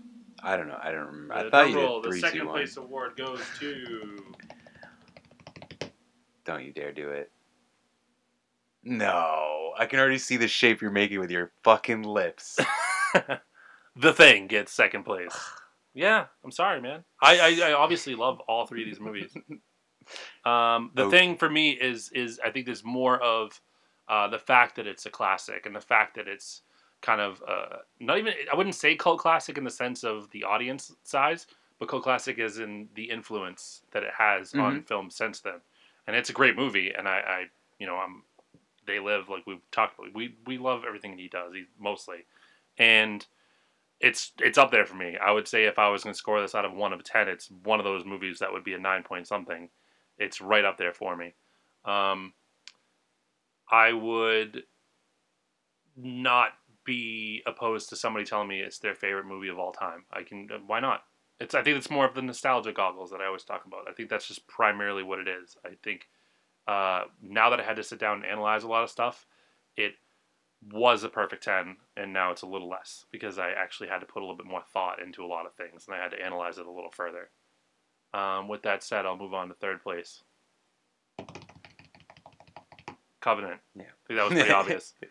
Um, but the thing is this is the first time that third place is not a movie i hated or disliked somewhat. This is a great movie. I thought it was really good. I had obviously my own qualms that we just ranted a long time about uh, but I think that uh, overall it's a great movie, and I definitely, like you said, will watch it probably a few more times.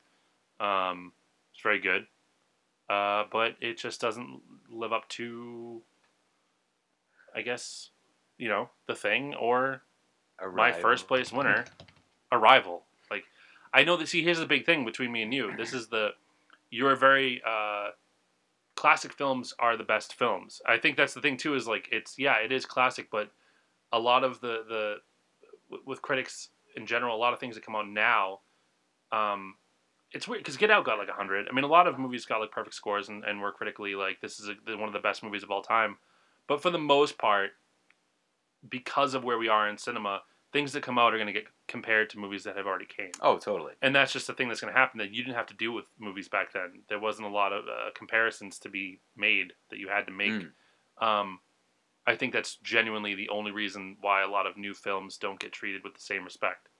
Uh, it's over, it's over produced, like music and gen- eh, things in general. It's overdone, and it could have been less. And uh, I just think this was, to me, it's one of those movies that came out more recent that is a near perfect movie. I would Okay. say that this is like a 9.8, 9.9 to me. And it's right up there. And I, I've, I mean, a lot of critics agreed, but I think uh, if you say to a film buff, which I think we both are film buffs, you're just more of a classic head than I am a modern head, is uh, that it's I'm, it's uh, it's blasphemy to say it's it's better than a classic, which I don't See, agree. I just think it's a great movie. yeah, great no, movie. and I, I, I don't, I don't think that way. I do. I would say though, you're right about. I like classic movies more, especially I like movies from the 1980s or around there a lot. I feel like there is a particular type of cinematography at that time that that just speaks to me. There's a tone. There's just There's a a tone, tone- in yeah, general. yeah. I, I like people. I need to tell you to clarify my nostalgia goggles. I'm always talking about my favorite, like two favorite movies of all time, like right above Akira, Hmm. is fucking Teenage Mutant Ninja Turtles, the, the original live action, and Hook. Both terrible. Hook is so bad. Hook is fucking awful by today's standards. He pretends he never made that movie. Yeah. So like he, he says, "Oh, I fucking hate that movie." He hates that movie.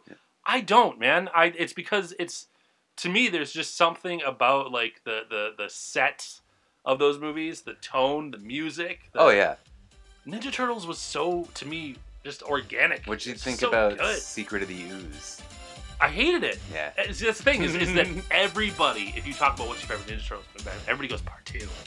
Why? They're wrong. Why? Because Casey Jones probably, but Casey Jones was awesome in the first yeah, movie. I know. Uh, and, and, and April O'Neil, who doesn't come back because they wouldn't pay her enough. Yep. She was clearly better than Casey Jones, Oh, and, yeah. and as an actor. Oh, and, yeah. and but they know because she's a woman back then. She didn't get paid as much. She was like, "Well, then I'm not coming back," and they were like, "Fine, we don't give a shit. Yep. You're replaceable." Wrong. She wasn't. I don't care. And the stupid time travel samurai bullshit. It's Right. bullshit. Is what it is. It was terrible. Okay. The only good one of those three was Ninja Turtles one, and on top of that, here's the thing. This is I always use that movie, both those movies, as a metaphor for for talking about things being unrealistic. Mm. Okay. Uh, there's a very specific thing I always use. I say it's like the Ninja Turtles effect, where in Ninja Turtles 2 they break through a wall and Vanilla Ice is performing in an underground club and he's rapping about Ninja Turtles when nobody knows Ninja Turtles exist. Yo, it's the Green Machine, gonna rock the town without being seen. Have you ever seen a turtle get down? Slamming and jamming to the new swing sound. Yeah. and people go, "That's what you're nitpicking in a movie about Ninja Turtles." that are human and have like a rat that teaches Yeah. them how to do kung fu and and and like just fight, yeah, just go along like, for yeah, the ride. But listen to me. In that reality, in a world where Ninja Turtles exist and they're hidden away from the world, what the fuck is A, Vanilla Ice doing performing in an underground club to like 20 people, and B, conveniently rapping about Ninja Turtles Yeah, as they break through the wall? that was pretty weird. It's like when people when I say that's unrealistic in wrestling. That's like because we're wrestling nerds. I always use that comparison specifically. I go, yeah, but in a world where you throw somebody into the ropes, they bounce back. Mm-hmm. Why would they ever do such and such? That's where Exactly. I'm, I'm at. Like, why? No, I get Why that. does a, a dentist decide he's crazy and he's gonna? Is, we're talking about Isaac Yeah. uh, Yankem. I know what you're talking It, about. it's that's a stupid thing to have happened in wrestling. Right, That's how I feel about right. it. In the world of wrestling, why would that guy decide to not be a dentist and go fight people in a ring? I get that. Well, he's he was really big, so Yeah, I just went on a whole tangent, like way Yeah, off the rails. I'm just saying, Ninja Turtles.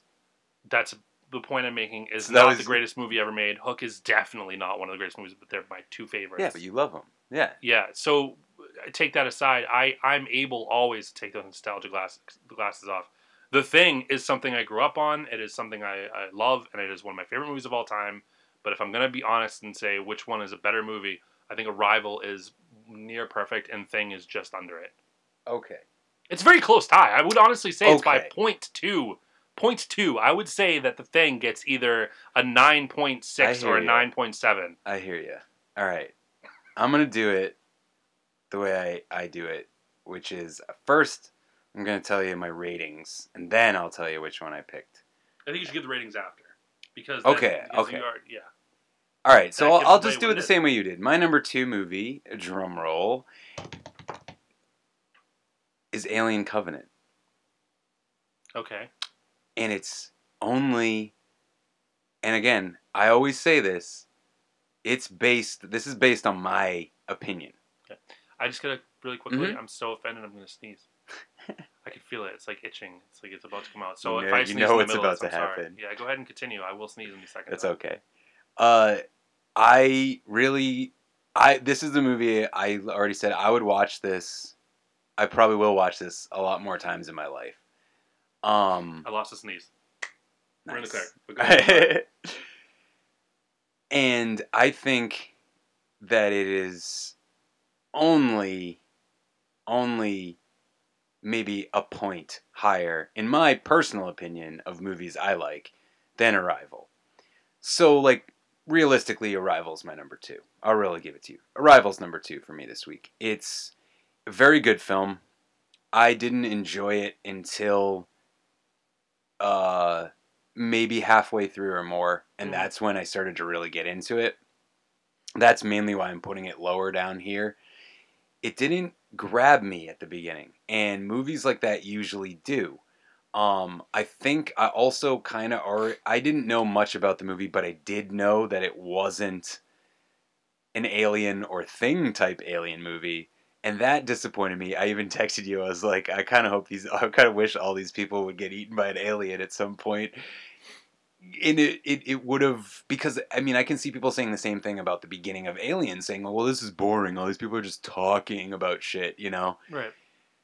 Arrival had fantastic score, maybe one of my favorites of all time. It had great camera work, great cinematography, great acting, but it had all of these moments that I felt just didn't, like I said earlier, didn't fit with the overall uh, theme that they were trying to go for, and I feel like that really hurt the movie. And there was a lot that could have been cut in any movie where I'm like, more. There's a half an hour of of cutting room floor material that's in the movie that needs to go.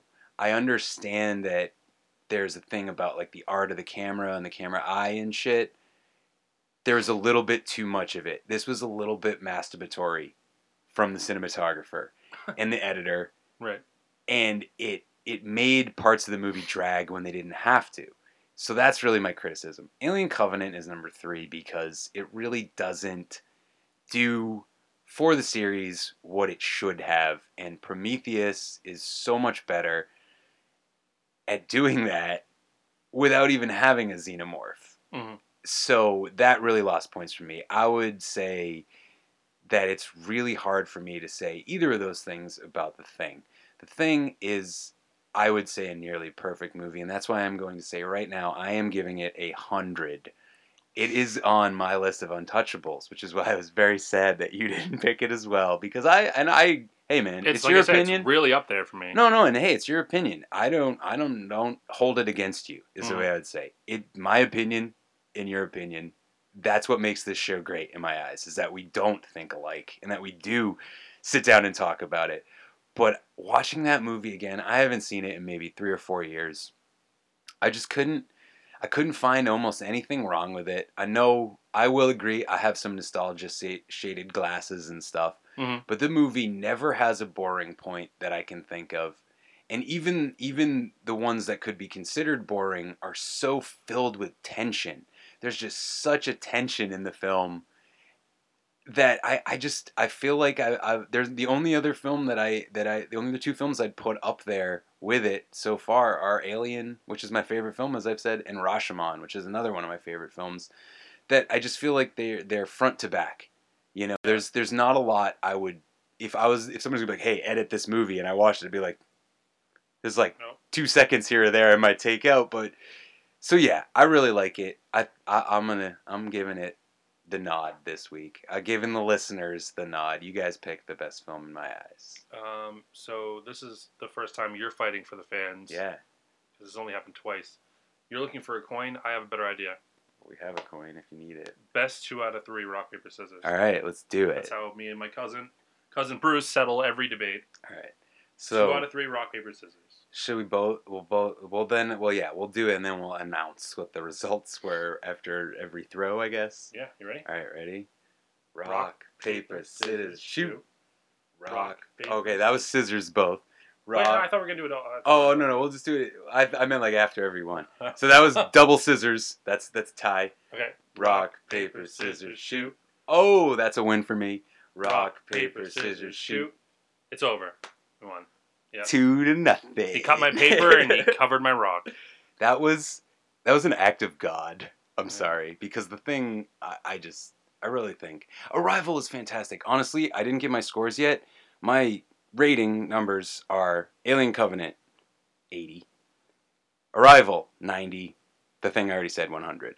So I'm giving Arrival a very high score. The only reason it didn't win is because you guys picked The Thing. So think about like that. If you guys had picked like I don't know some shitty alien movie, this movie would have killed it. It's really good. So whatever, even after everything I said, if you haven't seen this movie, go see it. It's really good. You'll enjoy it. I swear to God, you will. Even though I nitpicked a bunch of shit about it. And same thing with I think Alien Covenant. I think you'll enjoy it. Yeah, I think all three of these are rewatchable a dozen times over. Hell yeah. This is actually the first time I didn't even have to watch a movie over again. I watched Thing just because I wanted to nitpick. Uh, but Arrival, I started the first time I saw Arrival. Uh, just so you guys know, I had a podcast and I just kind of scrapped it a while ago uh, called Alone at the Movies, and that was one of the movies I had to watch for the podcast. And so it's I've already seen this movie through a critic's eyes, and I've watched it multiple times since. I didn't need to watch it over again. Right. Uh, I started to, and I was like, ah, ah fuck it, I'm putting on the thing. Like, you know what I mean? Like all these. First of all, all three of these movies, if you subscribe to everything like I do at this point, every single one of them is available to stream somewhere. Yeah. Uh, we'll definitely put those in the beginning of uh, all of these, the intros and, and stuff like that. But uh, yeah. So, So the winner is is the thing. The Yeah. thing is the better movie. Exactly. It is added to the Hall of Champions. But I kind of see. I kind of want to make like. I think I'm gonna make a photo thing that's just all the movies because I think honestly, even the ones that we've hated on, all these movies that we've watched so far in these seven episodes have been pretty good. Mhm. I don't think we've had. I don't, really don't think there's. I mean, even the, I think the one we hated on the most was The Graduate, maybe that we both really just shit on a lot. But even that movie, I'm not gonna come out here and say it was bad. I think that we've definitely had some great picks, and that Arrival, I think, I think it belongs on a on the list um, of of our favorite movies, of our movies that we think are great. Um, even though it didn't win, you know, it's unfair to just put the thing up there. Obviously, the thing belongs on that list anyway Yeah.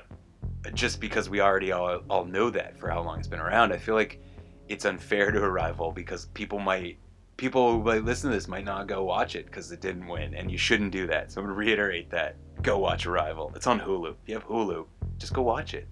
Yeah, in, in general, if we ever announce the movies ahead of time, and I think pretty sure we've done that in the Yeah. last three episodes, and we will continue to do that. Uh, just go watch them. We will tell you how to watch them for free, and if you have to pay for them, pay for them. If you're like Kevin, you can just find a way to illegally stream it because that's what Kevin Right. does. Yeah. He's a lawbreaker. He's a pirate. Sometimes, but I did, like I said earlier, just get FilmStruck. So I'm gonna try, and I I really want to I pay for them. HBO.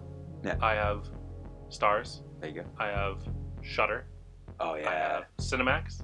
I have uh, Hulu, Premium, Netflix, um, Vudu, There you go, man. You and I have Amazon thing. Prime for anything that doesn't come up. Right. The one time, the one time we have watched for this podcast now, 21 films. Yeah. One film was not available to stream legally, and that was Wild Zero. Wild Zero. I because knew it. you know what it is? Nobody wanted it on their fucking platform. It's just it's just really hard to find. movie. It did not translate. you loved it. Here. It's not for me. You can probably get a nice Japanese DVD of it, but yeah, it's, I think that's a good segue though. So I've we already have two movies uh, picked for next week because by now I know it's been 24 hours since I put up the poll. So next week you guys have picked what we do in the shadows for our eighth Oh, episode. did they? Vampire. Oh, yep. it's fun. I love that movie. And I picked for Russell a movie called Near Dark. Mm-hmm. As of this point, you do not have a movie for me, do you? Um, I have a few ideas. I just need to run by you because Yeah. uh, we've discussed that you guys at home no longer have the chains. I don't either. It's Kevin's niche, but I want to every week try to find a movie he hasn't seen. It's just getting harder because he's seen fucking everything. uh, but the thing is, I get to like go after newer movies because you like again are a film buff for old films, pretty much. That's not a terrible way of saying it, but classic films. No, that, yeah, that's pretty Um, much right. uh, I will figure out something Yeah. in the next 24 hours to add to that list, and we'll put up those movies for you to Hell hear. yeah. So again, join the group, My Movies Better, on Facebook. Follow us on Facebook. Follow us on Twitter. Follow us on Instagram, on podcasts, wherever you get podcasts. Subscribe. Rate us, please. We Yeah. need ratings. Uh, the biggest thing you could do is rate, review, subscribe. Second biggest thing you do is share those podcasts or share any of our social media. Uh, next to that would be follow us on Facebook, uh, Instagram, Twitter, and Snapchat, all at My Movies Better. You can email us with stories you want us to read, uh, questions you want to ask if you don't feel like joining our group, and that's uh, mymoviesbetter at gmail.com. You can leave us a voicemail. Uh, we usually just listen. We don't post much, uh, but it is 323 My Movie. Uh, if it's awesome enough, we'll definitely play it on the air on here for you. Um, and uh, we'll eventually have a Patreon. We do want your help at some point. We have uh, pretty decent mics. I think they sound awesome. Yeah. Sometimes they, I, I just listen to another podcast and I go, oh man, but those people have like crazy Yeah, they have high studios. tech studios. Yeah. Uh, but we could build upon your help if we get a Patreon going. Uh, other than that, if you're in the group, I did post a PayPal link. If you ever feel like you need to get it off your, you just need, I, I need to help in some way that's like financial, then go ahead. Yeah, have a PayPal. It's, exactly. it's it's for emergencies, but if you want to use it, feel free. Exactly. Um, outside of that, yeah, the best thing you can do is listen and and and interact. That's really, it's fun. Right. and watch the skies. Oh, because the truth is out there. Yeah, there's definitely aliens. Oh yeah. We didn't Oh, even get yeah. into the discussion of actual what we feel about aliens. I'll tell you right now, they're out there. Oh hell yeah! I mean, they found bacteria in space, so right there, you know, there's organic There's life. there's literally aliens already. Oh yeah. That we've already established and found literal Mhm. aliens. It's just a matter of intelligent life. Right. I believe that is for sure out there somewhere. It's just the odds of them here. not being. We just probably will. We could go to the end of time and never interact. Most But, likely. you Yeah. know, well, but- because you can only imagine they can only go as far as we can. Yeah. So- And, and that could probably never change. You know what I mean? And whatever. Whatever. They're there though. Yeah. Prove me wrong. So that's it, man. Episode seven is wrapped. Episode two of Hell Week. Hell episode yeah. seven in general. That was aliens. So you guys have yourselves a great week, and do join us next week, where we'll be talking about vampires. and all of their sexy blood sucking shenanigans, I suppose. Yep. All right. Also, I just decided the movie is Let Me In. It's the remake. It's the one that's in America, the American version, with Chloe in it. Holy She's just in so many good things. I mentioned it earlier in the podcast, and that's it. So thank you. So wait, let me just reiterate. If you guys are listening, next week we'll be listening to, we'll be watching Let Me In. Not let the right one in. Not let me the in Right the One American version. Near Dark. Mhm. And your guys pick What We Do in the Shadows. Thank you Thank you. for listening.